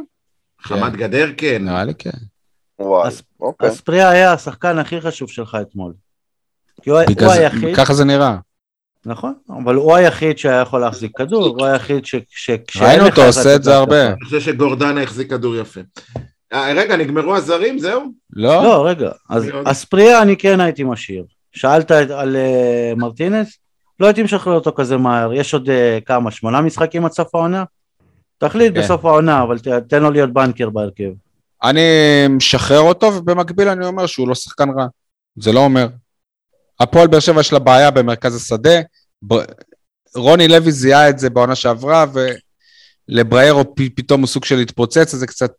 כנראה הייתה אותנו, ברייר או לא, אתה צריך מקרר בליגה הזאת, אתה צריך מקררים, כדי ללחם המקררים של חיפה, אוקיי? וברייר או לא שם, אני לא חושב שאלי מוחמד הוא מקרר, אני לא חושב שאבו פני הוא מקרר. אבו פני הוא לא מקרר? לא. אבו פני זה בדיוק, כשאתה מתאר לצלך שחקן מקרר, זה הוא. אבו פני צדנית. טוב, אוקיי, שתפקידה לקרר. כישרוני, אבל הוא לא, זה עדיין לא... אתה משאיר את מרטיס, אתה אומר שעדיין לא, עדי, אתה משאיר את מרטיס? אני לא יודע להגיד בעניין הזה, באמת, כאילו, זה 50-50, אין לי תשובה. זה גם התפקיד שלו. אין לי תשובה, כן. אבל זה בדיוק הקטע, כקשר אחורי אתה לא משאיר אותו. את אנסה? מה פתאום? אנסה אין לך מה לעשות איתו, ואני עדיין חושב ש... שכשהוא יהיה בקבוצה אחרת, אתה תגיד, וואלה, איך הוא עושה את הדברים האלה שם? כן, אבל בקריית שמונה, הוא לא יהיה במכבי חיפה. במכבי פתח תקווה. נכון, גם. מרמנטיני דוגמה, אני חושב שצריך לתת לו לשחק עכשיו כמה שיותר, כי לא ראינו אותו. לא משנה מה הוא יעשה, אתה גם לא יכול לשפוט אותו, כי ברגע שירד הלחץ, זה לא מעניין טיים, גם אם הוא יהיה טוב, אתה תגיד, וואלה, הוא טוב כשאין... אבל אם הוא היה נפלא בשפי הגמר, יניב. לא נכון. אתה יודע מה? אתה מביא אותי למה בוער שלי עכשיו. ככה אני עושה את הקישור הזה. אז רגע, אני אעבור למה שרשמתי, זוכר שזה קשור. למרות שבעיניי להפועל באר שבע עוד יש מטרות לעונה הזאת, ולא רק בגביע המדינה, יש עוד מטרה שהיא לסיים במקום השני, ועדיף בפער של פחות מ-10 נקודות, או בכלל פער הכי קטן שאפשר ממכבי חיפה. עוד מטרה של הפועל באר שבע בעונה זה להחליט מי מהשחקנים ראוי להישאר גם לעונה הבאה, ובעיקר, בעיקר, צריך להחליט מי יאמן את הקבוצה, ואם אליניב בתוך תוכו כבר יודע את התשובה, שהוא לא רוצה, הוא צריך להגיד את זה לאלונה, ולא לשחקנים, אבל אלונה ברקת, וחוד שהוא אמר לה את זה כבר, אלונה ברקת צריכה לדעת, ומעכשיו לחפש את המאמן לעונה הבאה. בגלל זה איביץ' נחת פה בארץ היום. כן, בדיוק בשביל זה, כן. אז כי יניב, אתה פשוט אמרת שטוב, העונה כבר כאילו גמורה, אין לחץ, אין זה, זה. הפוך, אני טוען שהעונה בכלל לא גמורה. אבל מעכשיו צריכים לשחק רק אלה שבטוח, רק אלה שיש סיכוי שימשיכו. טוב, מי שכבר הוחלט שהוא לא משחק, שהוא לא נשאר בעונה הבאה, אין טעם שישחק. בגלל זה אני לא מבין למה אנסה פתח במקום רוקביצה. אז מי היה פותח? שוב, חתואל, קייס גאנם. חתואל, אתה חושב שיכל לעשות את הלחץ הזה, שחק כחלוץ 9, לעשות את הלחץ הזה? כל הגולים שלו היו ממרכז, רוב הגולים שלו היו ממרכז הרחבה. למה לא? רוב הגולים, כאילו זה 1 מתוך 2, או מה, 1.5 מתוך 2? למה, יש לו איזה 6 שערים העונה שהיו. סליחה, אתה מדבר על חתואל? כן. לא יודע, אם אתה חושב שחתואל יכול לפתוח כחלוץ 9 במשחק עונה, מצבך יפה. אגב, עוד דבר שמביך בנוגע להפועל באר שבע, הפועל באר שבע סיימה את המשחק הזה כשהחלוץ המרכזי שלה זה חתם אל חמיד, וחיפה סיימה את המשחק הזה שבן שר אפילו לא שולב. אז תבין את ההבדלים קרי. יש פה איזשהו עניין נקודתי מאוד מוזר, אתה יודע, רצף הפציעות הקיצוני, באמת קיצוני, והאדומים של מרמנטיני.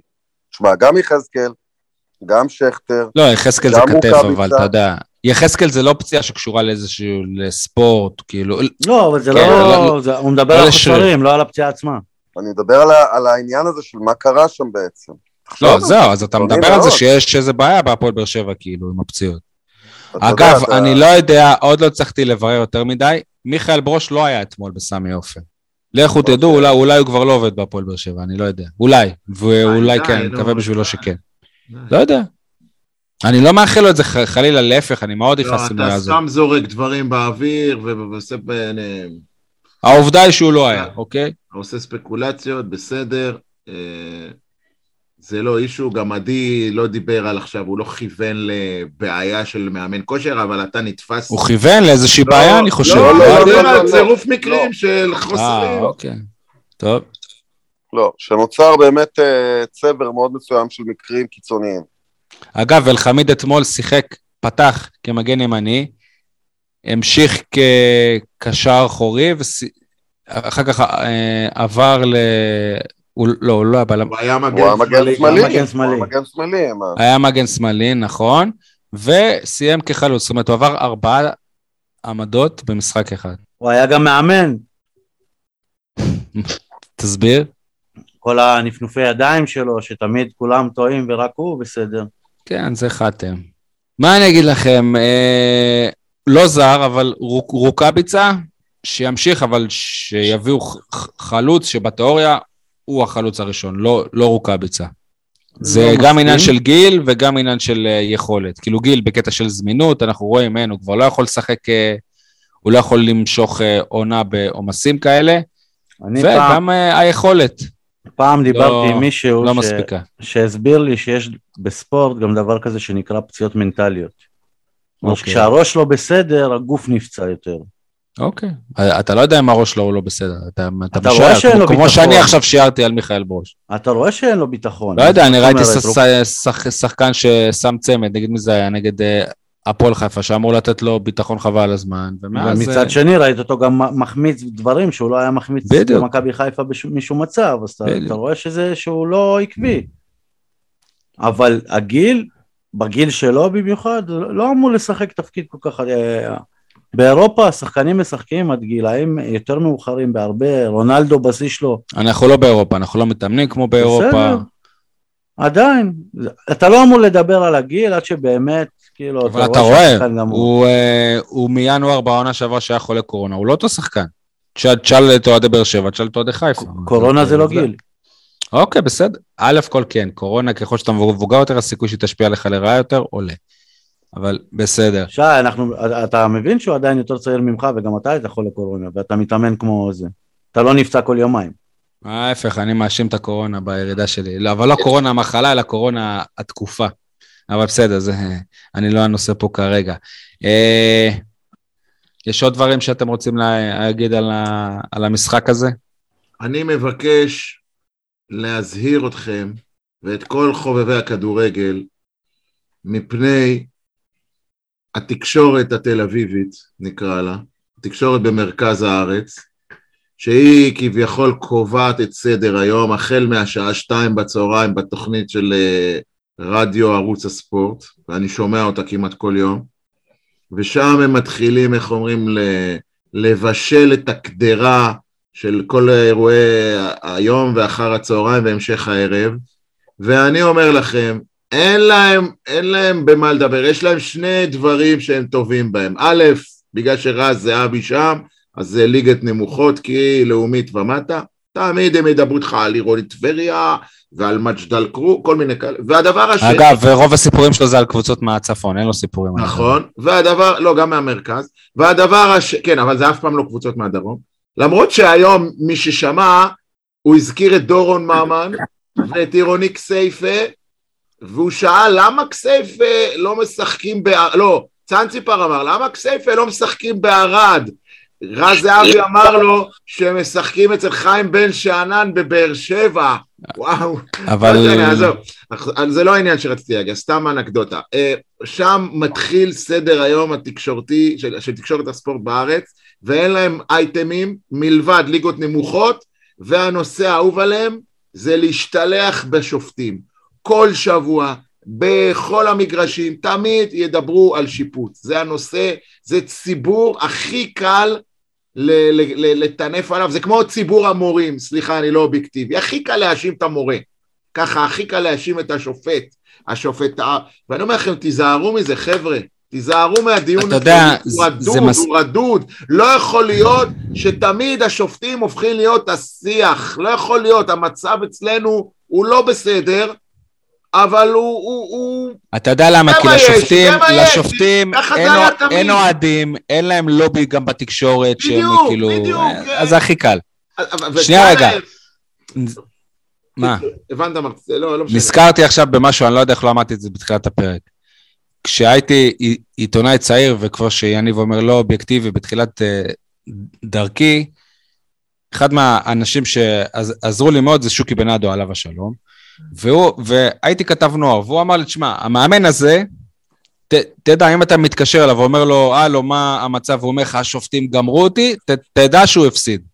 תשליכו את זה לכל מה שאמרנו עכשיו. כן, בסדר. בקיצור, תיזהרו מהדיון הזה, יניב, במיוחד אתה עיתונאי בפועל.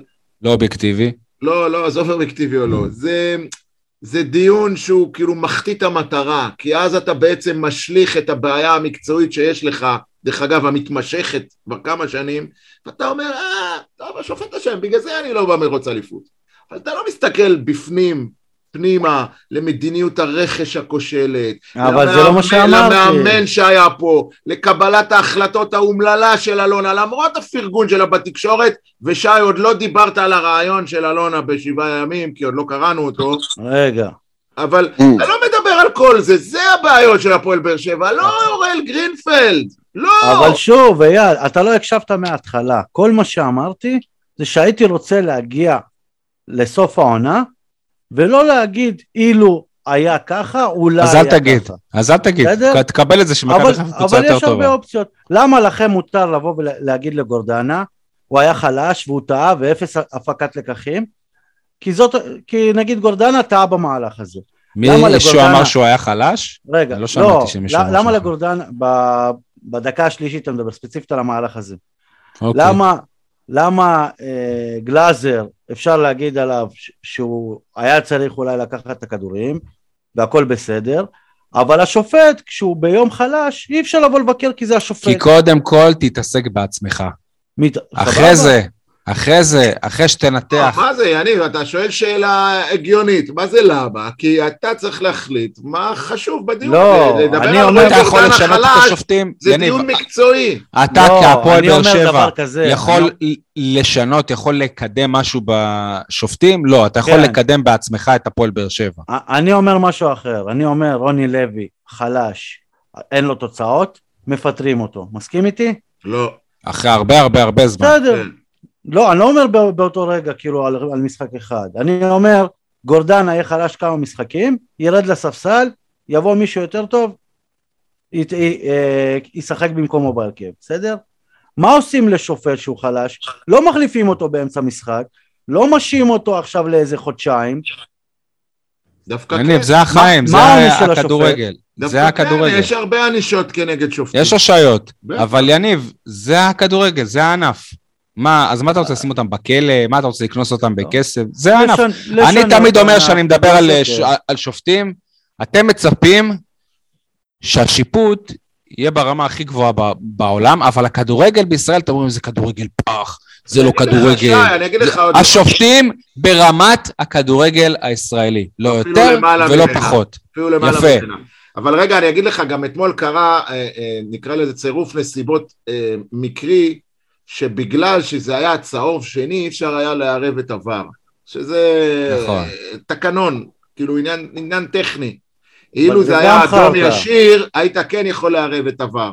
אז אולי אורל גרינפלד היה לו עם מילי... אבל מה זה משנה? זה לא שהוא פספס את האירוע, הוא ראה את האירוע. הבעיה שלו הייתה שהוא לא נשם. אבל זאת גם הייתה חרטה, כי אם אתם מדברים על צהוב שני, בסוף אני יכול לבוא ולהגיד שהכל זה היה מהלך אחד. בסדר? אתה יכול להגיד, אבל זה לא נכון, מה לעשות? אני יכול לפרש את עבר, שמההתחלה הייתה עבירה של... זה שהיה בריאל מדריד. רודריגז, על הספריה, בתוך הרחבה, לתת פנדל, וזהו, ואין צהוב, ואין כלום.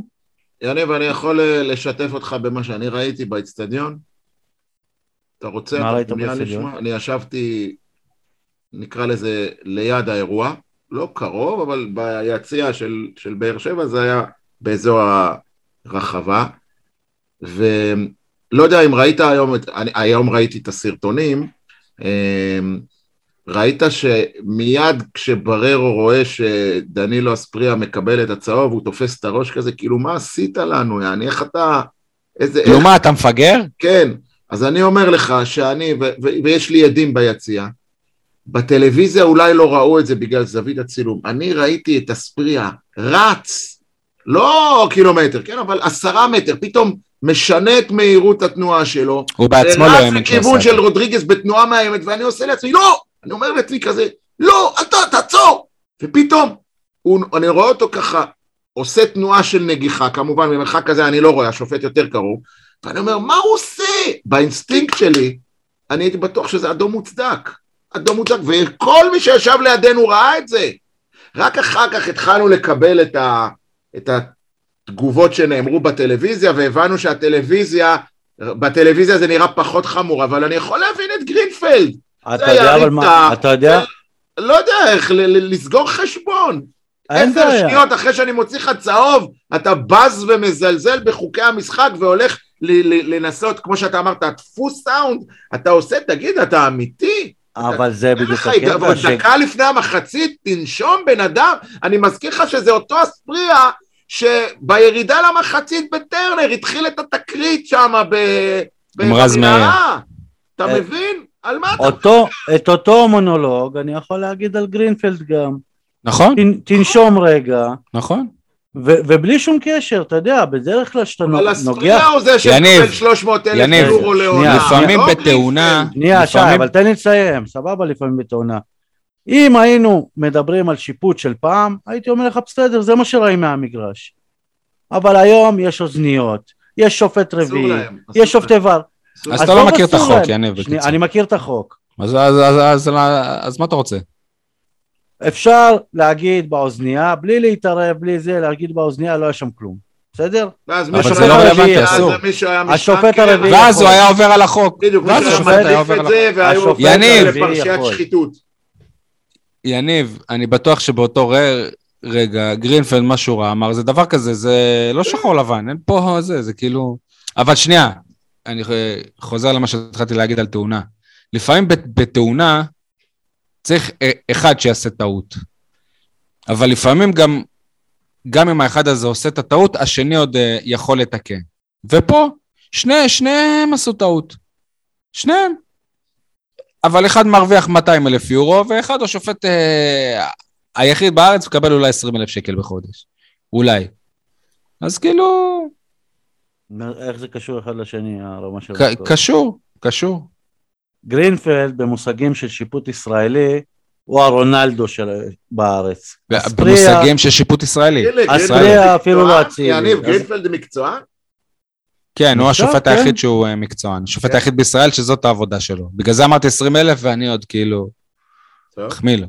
עזוב, אתה יודע מה, גם אם הוא לא מקצוען, על כל משחק ששופטים היום מקבלים... סכום מסוים שבסוף גם אם הוא לא מקצוען הוא מרוויח יותר מני. אז הבעיה אצלך יניב, אז הבעיה אצלך שהוא מרוויח יותר ממך אם הוא לא מקצוען. אתה מכיר את הסכומים ששופטים מרוויחים על משחק? כן. מרוויח. אתה מכיר כמה משחקים יש להם בחודש? הוא מרוויח 2,000 שקל למשחק שופט? יפה, כמה משחקים יש להם בחודש? לא לכל שופט יש כל שבוע משחק. בליגה א' זה 2,000, בליגת א' לא, לא. לא, יאללה, בליגה א' זה לא 2,000. אני בינתיים אני אגגל את זה ותדברו אתם. אז אני אומר, אותם שופטים שלא מקבלים 4 משחקים, הם מקבלים גם במשחקים אחרים להיות שופט רביעי, שגם זה כסף. זה לא אותו כסף. גם... לא אותו כסף, אבל זה גם כסף. קח את 2,000 שהוא שופט 4 שבתות בליגת העל, זה כבר 8,000 שקל. תוסיף עוד איזה... אבל הם לא שופטים כל שבוע, בליגת העל יש יותר שופטים מכמות המשחקים כל שבוע. הבחירים כן שופטים. לא כל שבוע, כן, הם מתחלפים. אז אתה אומר, אבל אתה טוען, הוא בסדר, סבבה. וגם אם לא שופטים כל שבוע, אז הם שופטים גם ליגה לאומית, והם שופט רביעי, והם שופט ור היום. למשחק בליגת העל, 2,950, סכום יפה. למשחק בליגה לאומית, 1,554. שופט רביעי בליגת העל זה 1,000 שקל. יפה שי, אז תעשה 3 משחקים, לא 4, 3 משחקים בחודש, זה כבר 9,000 שקל. 9,000 ברוטו, 9,000 ברוטו. בסדר, שנייה, תוסיף עוד 1,000 שקל ב2 משחקים של שופט רביעי, זה כבר 11,000 שקל ברוטו. תוסיף עוד שופט ור, שהוא לא מרוויח 500 שקל, אבל ניחה. יניב, יש 4 מחזורים סך הכל, כאילו, שופט לא יכול להיות גם... לא, אין 4 מחזורים. 4 משחקי ליגת העל, גם ור, גם זה, גם זה, גם זה. אין 4 מחזורים, יש לך ליגה לאומית, יש לך ליגת העל, יפה, אז יש סגל של ליגה לאומית, יש סגל של ליגה לאומית, ואם אתה שופט בליגה לאומית, אתה לא תקבל באותו שבוע משחק בליגת העל. יניב, עזוב, אני לא הייתי רוצה משכורת של שופט. וגם עובדה שהם לא מקצוענים כולם. הגענו למשכורת של 12,000 שקל ברוטו. אני בטוח שהרבה מהמאזינים שלנו לא מרוויחים את הסכומים האלה. אני מקווה בשבילם שכן. הלוואי שכן. אז אתה חי איפשהו, לא יודע, אולי אתה עובר לצה"ל. לא, אבל אתה עשית חישוב של מקסימום, שוב, שכאילו שכל שבת הם שופטים. יצאת מה זה העשירון העליון? אתה חי בללה לנדתיים. בוא נגיד ככה, אייל מורה. יניב, הוא הגיע למקסימום 12,000, אוקיי? אז אני אומר לך. הוא הגיע למקסימום 12,000, אני אומר לך שזה לא יכול להיות לפי החישוב שהוא עשה, כי שוב, אי אפשר לשפוט גם 4 משחקי ליגת העל, גם 4 משחקי ליגה לאומית, גם 4 שופט רביעי, אי אפשר. בית, שכחתי את בית, אני אעבור ישר לג', לא, סתם, נקטע לי עכשיו חוט המחשבה, אבל לא מגיעים לסכומים האלה, ובית, אתה מגיע, הנה, בית, אז אתה מגיע לסכום הזה, לא מרגע שאתה נהיה שופט, אתה אומר, טוב, אני עכשיו שופט, אני יכול להרוויח 12,000 שקל, אני עוזב את כל השאר, אתה אולי תגיע לסכום הזה, אולי אתה אחד מיחידי סגולה שתעלה לליגת העל, תגיע לסכומים כאלה, ומה תעשה עד אז? אתה לא תחיה, לא כלום, אז לרובם כבר יש עבודות. יניב, אני לא החשב הכללי, אבל קח בחשבון שעונת כדורגל זה...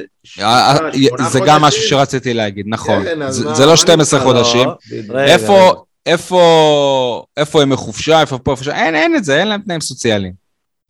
אבל גרפל ספציפית מרוויח באירופה כסף. בגלל זה הוא השופט היחיד שמתעסק בארץ רק בשיפוט. תוסיף כדורגל חופים, תוסיף קט רגל, תוסיף זה. הם שופטים, מה? אתה אומר חלומה של כל עם ישראלית, שילדה יש שופט, לא, עוד פעם אתה מכניסים מילים לפה. אני אומר שבסוף העבודה החלקית הזאת הם מרוויחים יותר ממני, זה מה שאני אומר. סבבה, אני מאחל לך להגדיל את המשכורת שלך. כי אתה לא באמת יודע גם מה התלוש של השופטים. בסדר, טוב, אנחנו לא דנים עכשיו, זה מדהים, אנחנו מתחילת הפרק רק על השופטים, שופטים, יאללה, בואו נעבור לכדורסל, נעשה לזה סוף. פעם הייתה פרשה שופטים באדום. כן, בואו נעבור לכדורסל, יניב, תן לי את ה... לא, בעצם, אין עוד לכדורסל, התבלבלתי כבר לרגע. טוב, כדורסל, מצב לא משהו בכלל. הפועל באר שבע השלימה את 3 משחקי הבית הרצופים שלה, ב3 הפסדים, ככה היא מסיימת את הליגה הסדירה, ההפסד האחרון שבהם זה 76-84 להפועל אילת, יריבה ישירה מהתחתית, הפועל ראשון שבעלינו עליה כיורדת בטוחה, ובזכות הפועל באר שבע תישאר, פתאום הפתיע עם ניצחון על הפועל ירושלים, שערב המחזור הייתה במקום הראשון, זה דבר מדאיג מאוד מאוד מאוד. חרטה. מה? חרטה. ביציאה מסמי עופר, שמעתי את התוצאה הזאת. זה כאילו לחרבן עוד יותר את היום הזה. לא, אבל זה חרטה, אם אתם נלחצים מזה. אני מזכיר לכם שלפני 3 הפסדים רצופים, הפועל באר שבע ניצחה את מכבי תל אביב. נו, אז... אז בסדר, אז ניצחו את הפועל ירושלים, אתה יודע, זה לא הופך אותם עכשיו לקבוצה שתרוץ. אתה עכשיו בדיוק העיתונאים שלא עוקבים, שלא זה, אבל רואים את התוצאות, רואים את הטבלה, טוב, בסדר. מה, יניב, אם ראשון צריכו את ירושלים, אתה לא חושש שפתאום יכולים להתעורר? אבל הפועל באר שבע יורדת בטוחה כבר. הפועל באר שבע ניצחה את מכבי תל אביב, התחילה להתעורר אחרי זה? הפועל באר שבע לא סומנה כי יורדת בטוחה, שכבר כאילו, שזהו, כבר יורדת. אבל כך בחשבון שעכשיו מתחילים משחקי הבית התחתון, ככה שכל היריבות הן חלשות לכאורה. שזה היריבות שאתה מנצח בדרך כלל. זהו, אבל אנחנו הפסדנו להם. אנחנו, באר שבע, בוא נגיד מבחינת יכולת, אנחנו הכי גרועים בליגה. אנחנו עכשיו, איך אני אגיד לך, כאילו אנחנו נהנים מזה שראשון פתחה את העונה גרוע, אנחנו חיים על היתרון הזה, אבל תכלס אנחנו לא... אנחנו סוג של על ארז דווי, אנחנו תלויים במישהו אחר, כאילו שהוא גרוע, שהוא... אתה לא תלוי במישהו אחר, אתה תלוי בעצמך, זה כל הקטע. תלוי בעצמך, כן, אבל אתה משחק כל כך גרוע, שאני לא יודע מאיפה... לא, שנייה, אם ראשון לציון הייתה בעונה נורמלית, וזאת קבוצה בחירה בליגת העל, אז הפועל באר שבע הייתה שקועה. אבל למה אם, שי? למה אם? בוא נדבר על זה. בוא נגיד ככה. קח את הדיון מהכדורגל, למה אם? שם לא רצית לדבר על למה אם. שי ויניב, גם עדי, נשארו 5 משחקים לסוף העונה, ולבאר שבע יש יתרון של 2.5 משחקים על ראשון, זאת אומרת שצריך להפסיד 3 משחקים. אחד מהם, דרך אגב, אנחנו פוגשים את ראשון בחייה. צריך לנצח 2, זה הקושי, צריך לנצח 2. תתקן את עצמך. מה? זה לא אומר שאתה צריך להפסיד 2.5 משחקים, זה לא רק זה, גם ראשון צריכה לנצח את המשחקים האלה. נכון. לא, בסדר, נגיד אם היא מנצחת אותך. באמת, אני צודק, זה באמת תסריט אימים נקרא לזה. אבל אתה לא מנצח. אבל גם היא לא מנצחת, היא ניצחה משחק אחד. אז אני מודאג מזה שהם ניצחו את הפועל ירושלים, זה מדאיג אותי, אני מקווה שזה לא מגמה, אני מקווה שזה באמת איזה הבלחה. לא, אבל הוא אומר לך, כמו שאתה ניצחת את מכבי, הם ניצחו את ירושלים. שניהם ניצחונות לא צפויים. יניב, אתה יודע מה? הלוואי שאתה צודק. בוא נלך לפי התיאוריה שלך. בסוף לטווח הארוך, הקבוצה היותר טובה, תהיה יותר למעלה. כן. אז ראשון, הקבוצה פחות טובה מבין השתיים. העונה, לטווח הארוך. יניב, אתה יודע מה אתה מזכיר לי בדיון עכשיו? ואני מכבד את מה שאתה אומר, ודרך אגב, אני גם מסכים איתך במה שאתה אומר, אבל אתה מזכיר לי את כל ה... נקרא לזה פרשני כדורגל, אני שוב חוזר לזה, בתקשורת במרכז הארץ. כן, שלא רואים את המשחקים. כל באר שבע של רוני לוי, מקום שני, מה אתם רוצים? בואו, אתם ראיתם איך נראית? ככה, אתה לא ראית איך הפועל באר שבע של לבדיוטיס נראית. כלום ושום דבר. א', אני אמרתי כלום ושום דבר, ושהוא צריך ללכת הביתה לפני שאתם התחלתם עם זה. בלי לראות. לא, אני לא חושב שהוא צריך ללכת הביתה. גם לא זכור לי שאמרת את זה. תודה רבה. לסיים את העונה, מה, תפתח 5, למרות שאני במשחק האחרון כמה אחוז ההצלחה יש לליכטנברג? רגע, שנייה, שי. לא, אני אמרתי במשחק האחרון שאני הייתי מחזיר את ישראל ברוך, אתם יודעים, ישראל ברוך הוא נחשב ליהושע רוזין של הכדורסל בבאר שבע, והחלום שלו... אליה עופר, תלוי מאיפה אתה מסתכל על זה. אליה עופר, כן. וישראל ברוך היה לו חלום, אני שותף לחלום. לאמן את באר שבע בליגת העל. לאמן בליגת העל את הפועל באר שבע. זה חלום שלא יתגשם. לדעתי, המועדון יכול להגשים לו את החלום, עכשיו לא יקרה כלום. 5 משחקים, לא תרגיש הבדל. אייל, תהייתי רגע, אמרנו ליכטנברג 100%, נכון? גם אליקסון 100%, יניב. בסדר, לא, אבל אם עכשיו תיתן לו, נשארו 5 משחקים, והאחוז שלו ירד ל-40%. באר שבע נשארה בליגה? כן. סבב? אז תעשה את זה. מה האחוז? זהו, אז יכול להיות שהרי כאילו, כל הזמן דיברנו שבאסה של הפועל באר שבע כדורסל באמת קהל, אין פה עכשיו, יכול להיות שהמזל של אנשי הפועל באר שבע, שיהיה להם מועדים שמחכים להם ביציאה, או שמקלים את הרזי, מקלים את המאמן. היה אירוע אחד העונה, אני לא נכחתי במשחק הזה, אני חושב שזה היה השבוע שהייתי מאומת קורונה, ששמעו בטלוויזיה אוהד כדורסל צועק לרמי אדר לך הביתה. יומיים אחרי זה רמי אדר הלך הביתה. אתה חושב שיש קשר בין המקרים? אני חושב שכן. הפעם הראשונה שאמרו לרמי אדר... אולי זה הרזי, כי הרזי לפעמים... לא, זה היה אוהד, אני גם זיהיתי את הכל, הוא כאילו נשמע לי מוכר הכל הזה. מה, ניסים? מה? זה היה מישהו מגוש חט. שידועים... שמעתי את זה בטלוויזיה. למה קוראים לזה גוש חט? כי זה חוליגנים. כן, אה? חשבתי תגיד, טוב, חובבנים. בכל אופן, ברגע שבאמת הקהל ישמיע את דברו, אז יכול להיות שזה יעיץ תהליכים, אבל הקבוצה לא נמצאת במקום. על מי מנוחות, על מי מנוחות הקהל. אבל גם ככה לבדיוטיס לא מבין עברית. האמת שאתה, יניב, היום אתה מדהים אותי. יניב, הלחץ הוא לא עליו. אני נשבע לך שכשאני נמצא בכדורסל, יש הרבה רגעים ששקט, אני רוצה, אני אומר, עכשיו אני אצעק פה משהו, דרך אגב, אני צעקתי לליבדיוטיס שנטע סגל עייף, אחרי 10 שניות הוא החליף אותו.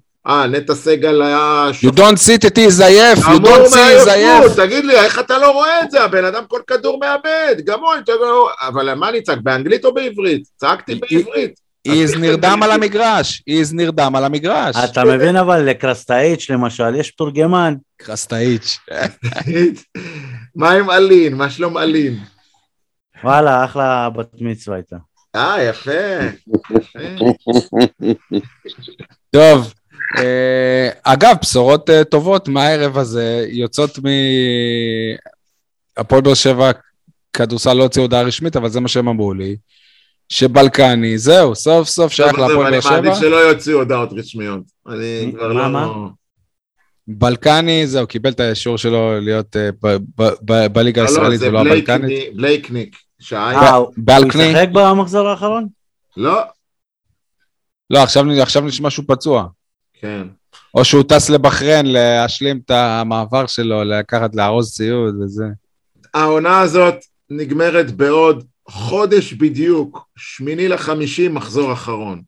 אם אתם שואלים אותי, אני מחכה שהיא תיגמר כבר עונה סיוט. אני חושש שיקרה לה מה שקרה לממחף באר שבע בכדור יד, שכאילו עונה אחת היא ניצלה מירידה בזכות הקורונה, ועונה אחרי זה כבר לא היה מה שיציל אותה, והיא יורדת ליגה, והקורונה של הפועל של הכדורסל זה כנראה ראשון לציון, הלוואי. ואני מקווה שהפקת המסקנות והלקחים תהיה קצת יותר מוצלחת, שי. הלוואי. ואני בכל זאת מאמין בצוות הזה. אני חושב שזה עניין של אמונה, בכדוריד פשוט כאילו כבר לא אכפת לו לבעלים, כאילו לא אכפת לו, אז נרד ליגה. אני מפחד שזה יקרה גם לארזי באיזשהו שלב, שיגידו, וואלה, הפרויקט הזה הוא לא מתרומם. אני חושב שהמוטיבציות והחתון הם עדיין בליגה אחרת ובמקום אחר. מקווה מאוד, אני לא טועה. מקווה מאוד. טוב. עם סיום העונה הסדירה בכדורסל, לפני שמתחילים משחקי בתי הגמר, כדאי לציין, והנה עוד הוכחה כמה הפועל באר שבע קבוצה, נקרא לזה בעייתית, כי היא בעצם קבוצה של שחקן אחד. יש לה שחקן אחד בלבד, העונה, שמצליח להרים אותה, זה דרך פרדון, כן, סתם מתחביבה היא להיכנס לאתר מנהלת הליגה ולחפש סטטיסטיקות על הפועל באר שבע כדורסל, דרך פרדון ראשון בליגה, למרות שאנחנו גרועים, כן, הוא ראשון בליגה בהטבעות, הוא ראשון בליגה בריבאונד התקפה, הוא שני בריבאונדים בסך הכל, הוא שני בחסימות, כן, הוא שני בכמות הפעמים שהוא... הוא הצטיין גם במשחק האולסטאר. לקו העונשין, ובדקות משחק הוא שלישי בליגה. ככה שאתה רואה שהדומיננטיות שלו...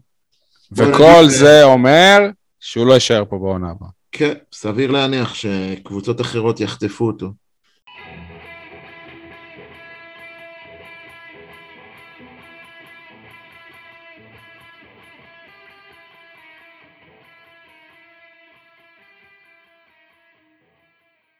טוב, יניב, כולם מדברים על במקום על? כולם מדברים על השערים של אבו פני ועל השערים של סן מנחם, ולא שמעתי אתכם אומרים משהו על ההרחקות של אבו עביד ותומר יוספי בעיקר, שאני יותר קורא לזה שער של תומר יוספי מאשר של סן מנחם. טוב. בסדר, במקרה הזה אני מעדיף לדבר על השופטים. אייל, כולם מדברים על במקום על? אני אמשיך בענייני הכדורסל, כולם מדברים על רון ציפר, זוכרים? אנחנו במיוחד בעצם, אנחנו היחידים שמדברים על רון ציפר, השחקן שעדיין לא רשם בכורה בפועל באר שבע, כדורסל, אף אחד לא מדבר על הדוד של רון ציפר, אח של האבא, אני לא ידעתי את זה, גיליתי, שחקן העבר, המוכשר, אמיר כץ. הפועל ירושלים, לא? לא, היה ארז כץ, אמיר כץ, הידיד, מה שנקרא, הכישרון עובר במשפחה, או נשאר. אז אולי שהדוד יבוא, ככה, איכשהו. והבנתי שהדוד גם מאוד מעורב בקריירה שלו. מעניין.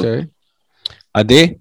כולם מדברים על החיסרון של רוקביצה, אף אחד לא מדבר על עוד שער של איתמר שבירו, שמוכיח יותר מתמיד, יש לו מקום בפועל באר שבע. וואלה, רציתי לסמס לכם את זה בקבוצה, איך שבירו הפקיע ואף אחד מכם לא צייץ. תשמע, זה מה שיפה. ואתה מגיע למשחק עונה בלי חלוצי. בכלל לא לפלייאוף. אני אגיד לכם עוד משהו שאתם תופתעו לשמוע, למרות שזה לא ברמה של ליגת על, אתם זוכרים, היה לפועל באר שבע חלוץ נוער, עבדאללה אבו עבד, נפצע, קרה את הצולבת, משהו שבעונה שעברה, חזר לפני כמה מחזורים, לפני 3-4 מחזורים, בליגה א' אומנם, אבל זה התחלה של משהו טוב, ולוואי והוא יעשה קאמבק הילד הזה, חלוץ היה בנוער, היה חלוץ נהדר. מזכיר, ברק בכר נתן לו לשחק, והלך הביתה. נכון. מחצית. זה לא אליגון. עם אליגון זה היה בוקסיס. טוב, כולם מדברים על סכנת הירידה של הפועל באר שבע בכדורסל, דיברנו על זה עכשיו, במקום הזה שבכדוריד, גם דימונה ירדה, ובעונה הבאה לצערנו, עוד מעט אולי קצת נדבר על זה עוד כמה מילים, לצערנו לא תהיה נציגה מהנגב בליגת העל בכדוריד, בעשה, אבל לפחות הפרויקט בדימונה אפשר להיות קצת יותר אופטימי שיש לו סיכוי עוד לחזור לשם, לעומת הפרויקט של באר שבע. מה זה החרטא הזה, יניב? מה זה החרטא הזה? נגמרה העונה. שחקן ווינר משחק עד שהוא מפסיד רשמית. אתה מנצח את הפועל תל אביב, מכבי חיפה מפסידה למכבי תל אביב, בטעות עוד איזה הפסד נקודות שם, ואתה עולה על מומנטום, ואתה מגיע לטרנר, כשיש לך אולי עוד איזה סיכוי. הלוואי, אותו יניב סול שאמר שאי אפשר לשפוט השחקנים עכשיו, כי נגמרה העונה. לא אמרתי את זה. אמרת שהמשחקים עכשיו, זה כאילו נגמרה העונה, זה לא אותו דבר, זה לא אותו לחץ, לא אותו זה, זה מה שאמרת. אמרתי שזה נראה כאילו זה ככה, אבל אמרתי שצריך לשים את השחקנים. אמרתי שצריך לשים את השחקנים מעכשיו, רק את אלה שיהיו פה גם בעונה שעברה. זה כל מה שאמרתי. אבל זה לא מדד לבדוק אותם, כי זה מה שאמרתי, בסדר. כי זה מה שיגידו, שנגמרה העונה, לא שאני אומר את זה. טוב. דרך אגב, יניב, העונה כבר הוכח לפחות 3 פעמים, שתמיד שהפער גדל, אחר כך הוא גם מצטמצם ככה, שלהגיד שהעונה נגמרה, זה באמת, זה משהו שהוא לא תקין, כי הוכח כבר העונה באר שבע חוזרת. אף אחד לא יפול מהכיסא. ודבר שני, אתה שוכח שיש, בדיוק, יש חצי גמר גביע, ולו בגלל זה העונה שלך עוד תתארך בשבועיים נוספים, כי צריך לבוא לחצי הגמר בפורמה, אי אפשר מעכשיו להגיד, וואלה, הלכנו לים. אוקיי, יאל, מה החרטה שלך?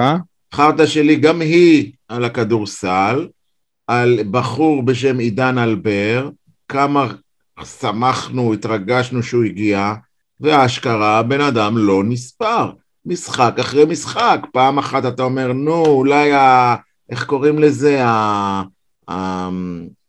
המאץ'-אפ לא טוב, פעם אחת הוא פצוע, פעם אחרת, לא יודע, כלום, בקיצור, גם כשהוא יושב על הספסל, ולא משותף אפילו לדקה, אני באמת חושב שזה לא פייר וזה לא הוגן, אני לא מכיר את הסיפור, אני לא יודע מה העניין איתו, אבל לא יכול להיות שאתם מביאים שחקן כזה כדי לתת לו במה יותר טובה ממה שהיה בפועל, הרי תסכימו אותי שהוא יוכל היה להישאר על הספסל, בפועל חולון, אז מה כל כך רע בו, כאילו, אני לא מבין, כאילו, מה יכול להיות כל כך גרוע בו, שהוא לא זוכה אפילו לא לדקה של משחק, לא מצליח להבין. עידן אלבר, בונה, אני כבר לא מדבר על עידו שבת, שהוא שחקן צעיר, עידן אלבר כבר יחסית יש לו שם בכדורסל הישראלי, לא נתתי לו לשחק, לא מבין, זה באמת חרטה. עדי, חרטה? מה זה החרטה? זה להוציא את בריירו, ולהישאר בלי שום דבר סביר באמצע, באמת. החרטה הזה קוראים ללכת על כל הקופה. עזוב אותך, בחייאת, זה כבר מגוחך, זה אפילו לא אימור מסוכן, זה באמת, די. יש לי עוד אחד. כן. מה זה החרטה הזאת? גורדנה משחק אותה פצוע, ואז מתלונן על למה החליפו אותו. לא, זה היה מצחיק, תשמע, זה רגע... אתם לא ראיתם את זה בטלוויזיה. אנחנו כן ראינו. כולנו היינו בטוחים שהוא פצוע, ואז כשברדה החליף אותו, הוא בא לברדה כאילו... אגב, זה כבר פעם שנייה שגורדן יוצא, ואז הוא בא לברדה, למה אני? כאילו, קרה פעם ששחקן הוחלף, ואז הוא בא למאמן, ואמר לו, למה אני, ואז המאמן החליף? כן, זה קרה לספורי עם רוני לוי. אוקיי. עכשיו החרטה שלי. מה זה החרטה זה שכללו את רמזי ספורי, כללות קשות, גזעניות, ערבי מסריח, מחבל, אוקיי? וואלה, רמזי, אם זאת הפעם הראשונה שאתה שומע את הכללות האלה, אני גאה בקהל הכדורגל הישראלי שהתבגר, ואתמול בפעם הראשונה בקריירה שלך יצא לך לשמוע כזאת כללה. פעם זה הדבר שבשגרה, כאילו לכל שחקן המגזר, לצערי אני אומר את זה, אבל איך לדעתך צריך להגיב סלים תואמה, שעדיין כעוזר מאמן הפועל תל אביב, יש לפחות שתי קבוצות, שבשירי נורמה שלהם ברגיל, הם שרים תואמה מחבל, תואמה מחבל. מה, כאילו, אם אתה על פעם אחת שעשו לך את זה, אתה רצית לקפוץ ליצא, כאילו שתחרר לך הפיוז, מה קורה רמזי, כאילו, אף לא כללו אותך? זה חרת, כי אתה קודם כל צריך לגנות את אותם מועדים. אז בגלל זה הוא אמר את זה בפינת החרטה. לא, אבל מה החרת פה? שאותם מועדים שבסוף המשחק הרימו את אבו פאני על הכתפיים, הם באים, הם קוראים לרמזי מחבל. כאילו זה חרת, זה... בקיצור, זה סתם צורת ביטוי. זכרת מה שרמזי עשה, אוקיי? זה מה שאני בא להגיד. התגובה של רמזי זכרת, וזה סתם לדעתי פשוט כי הוא הבין, זה לא קשור, כאילו, אמרו לו את זה, אני מאמין לו, אבל ההתפרצות היא כי הוא יודע שהוא שוב פישל. משחק שלישי ברציפות נגד מכבי חיפה, שהוא לא פקטור. והוא אמור לו את האקס פקטור של הפועל באר שבע. יש לי עוד חרטה.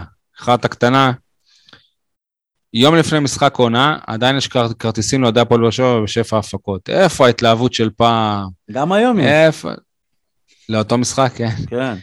וואלה, פעם כאילו, היו, גם חלק מהרעב של חיפה זה רעב של מועדון, אתה רואה את האוהדים, סולד אאוט תוך שנייה וזה, ופה כאילו, מה לכרטיסים, הכל ממנוחות, נהיינו מפונקים, אבל דיברנו על זה כבר הרבה פעמים, אין טעם להרחיב.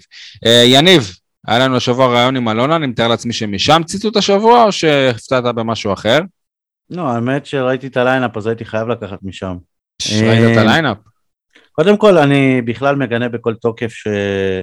את זה שהתראינה? את זה ש... אז לא נדבר על זה שעוד פעם התראינה, אבל הפלטפורמה, כלומר, איפה התראינה, למי התראינה, כלומר, כתב ספורט מראיין על פוליטיקה בכלל, שאני לא מבין כאילו מה הופך אותו למומחה לפוליטיקה. אבל בסדר, נזרום מזה. הציטוט לא נדבר על מה הופך אותה, אוקיי. הציטוט שבעיניי הכי הפריע לי או בלט לי לעין, זה איזה ציון את נותנת לו, נשאלה אלונה על ידי ניצן ציפר. למי? זהו, שנייה. זה ענתה, אני מאמינה ששופטים רק בסוף הקדנציה.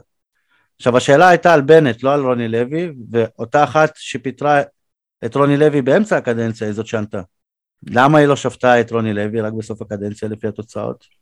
על בנט היא לא יכולה להגיד שהוא גרוע. האמת היא שפטה את רוני לוי אחרי שנה בתפקיד, שנה בכדורגל זה סוג של קדנציה. לא, זה לא אותו דבר. לא, כן, אני מבין אותך, אבל זה נושאים אחרים, וברור, הפוזיציה שלה פה ברורה, לחלוטין.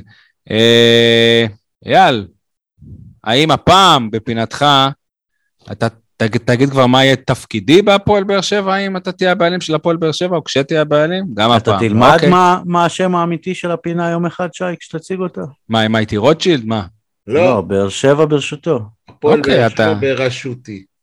אז אתה לא נותן לי תפקיד, אוקיי? בסדר, טוב. מנהל קבוצת הוואטסאפ. אז אני עיתונאי לא אובייקטיבי. נקרא אותך. כל היום הייתי בדבם, לא הייתי איש עשיר.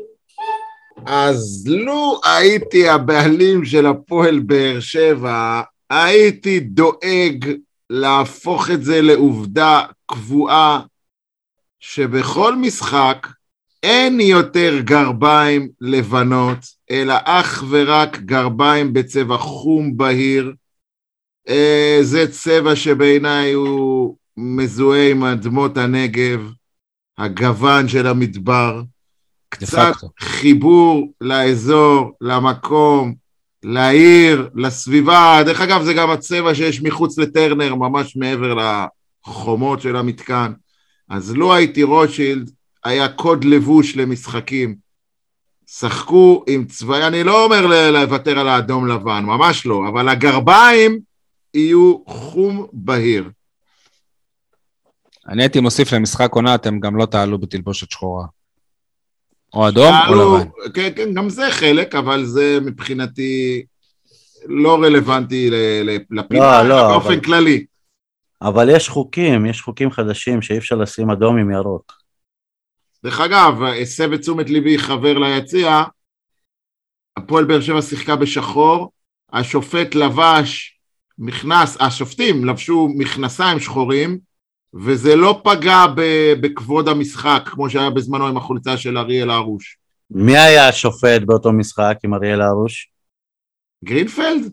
בטח. לא ריין שרייבר? כן, גרינפלד זה. נראה לי ריין שרייבר. אני זוכר את גרינפלד. טוב. אני אגגל גם את זה בינתיים. חולצה. מה זה משנה? גלאזר שיחק בנבחרת. יניב, אימורים ולוז. בינתיים שאני מחפש. טוב, אז עדי מגדיל את הפער.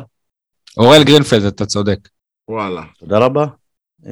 עדי 48 נקודות, אני 45, אייל 39, ושי עם אף נקודה השבוע. 27 נקודות. לא משקרת. גם במקרה הזה.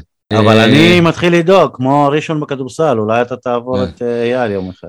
יום ראשון, טרנר, הפועל תל אביב 8:15, אני אלך על הלוואי 2-0 לפועל באר שבע. 1-1. 2-1 לפועל באר שבע. האמת, אבל זה מה זה רשום שיהיה תיקו וחיפה תפסיד. כן, עדי? 3-1 לבאר שבע. אייל, רשמת לעצמך? כן. אייל, אני לא הבנתי, המשחק של הפועל באר שבע כדורסל הוא ביום שני ואין עדיין שעה. אבל למה אין עדיין שעה? כאילו, מה הקטע? כי זה רק היום או אתמול נקבע סופית הלוח. עוד לא עשו שעות. כן. מה אתה? סליחה? כן, כן, יפתם אותי. זה אנחנו, זה לא גרינפלד. כן, מה אני אעשה? השעות האלה... אולי באמת המשחקים מאוחרים בשביל השופטים הישראלים. אולי? הלאה, מה עם הפועל תל אביב סל חוץ? אני אגיד לך רגע לפני זה, יניב פיתח לעצמו שיטה, הוא תמיד מהמר בהפרש הבינוני. זה מכסה אותו כמעט מכל האפשרויות, ואני אמרתי, רק בשביל לאתגר את יניב, אולי כדאי שנצמצם את הטווח של הבינוני, אבל לא העונה, לעונה הבאה. אייל, אתה רואה לטווח הקצר, כאילו, אני הייתי הולך על השיטה של עדי, לאמר אחרון ולהגיד את מה שאני אומר, גם. ואז הוא נשאר במקום הראשון, אבל בסדר. גם. בקיצור, אנחנו הולכים לנצח בקטן. גם אני חושב ככה. איפה גרינפלד שצריך אותו, יניב? זו השאלה. גם אני חושב כך. הפועל תל אביב חוץ. הפועל תל אביב חוץ, הפסד גדול באר שבע. ליבדיוטיס נצח אותם שם כבר. הפסד בינוני באר שבע. הנה, ידע. אתה לא מפתיע עם הבינוני. אוקיי. אייל, תספר לנו מה קרה בכדוריד, אמרתי את זה מקודם. אמרנו, כן, שתי הקבוצות ירדו ליגה, דימונה, באר שבע קודם לכן, דימונה אתמול הפכה את זה, זה הפך להיות רשמי. מה זהו, תם הגולל, נסגר הסיפור, יש עוד מחזור אחד לסיום, וביי ביי לליגת העל. טוב, זה תקדים אבל לא? שמה? שקבוצה אחת יורדת ליגה שנתיים רצוף מאותה ליגה. כן, טוב, לפני שניתן לכם עוד איזה שיוק, אני אגיד תודה רבה, ועדי, תסיים לנו את הפרק עם שיר. זהו, עכשיו? אתה לא רוצה להגיד? אני יכול להגיד לכם שהשיר היום של עדי, אני לא מאמין שעדי בחר שיר כזה. אני קיבלתי, לא מאמין שזה השיר. משהו מזרחי, מה, מזרחי כבד כזה? מזרחי כבד. חומרים, ניתן לה דברים בשם אומרם.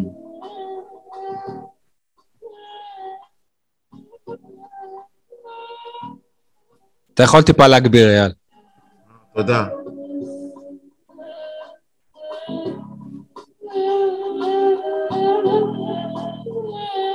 טעות של החיים.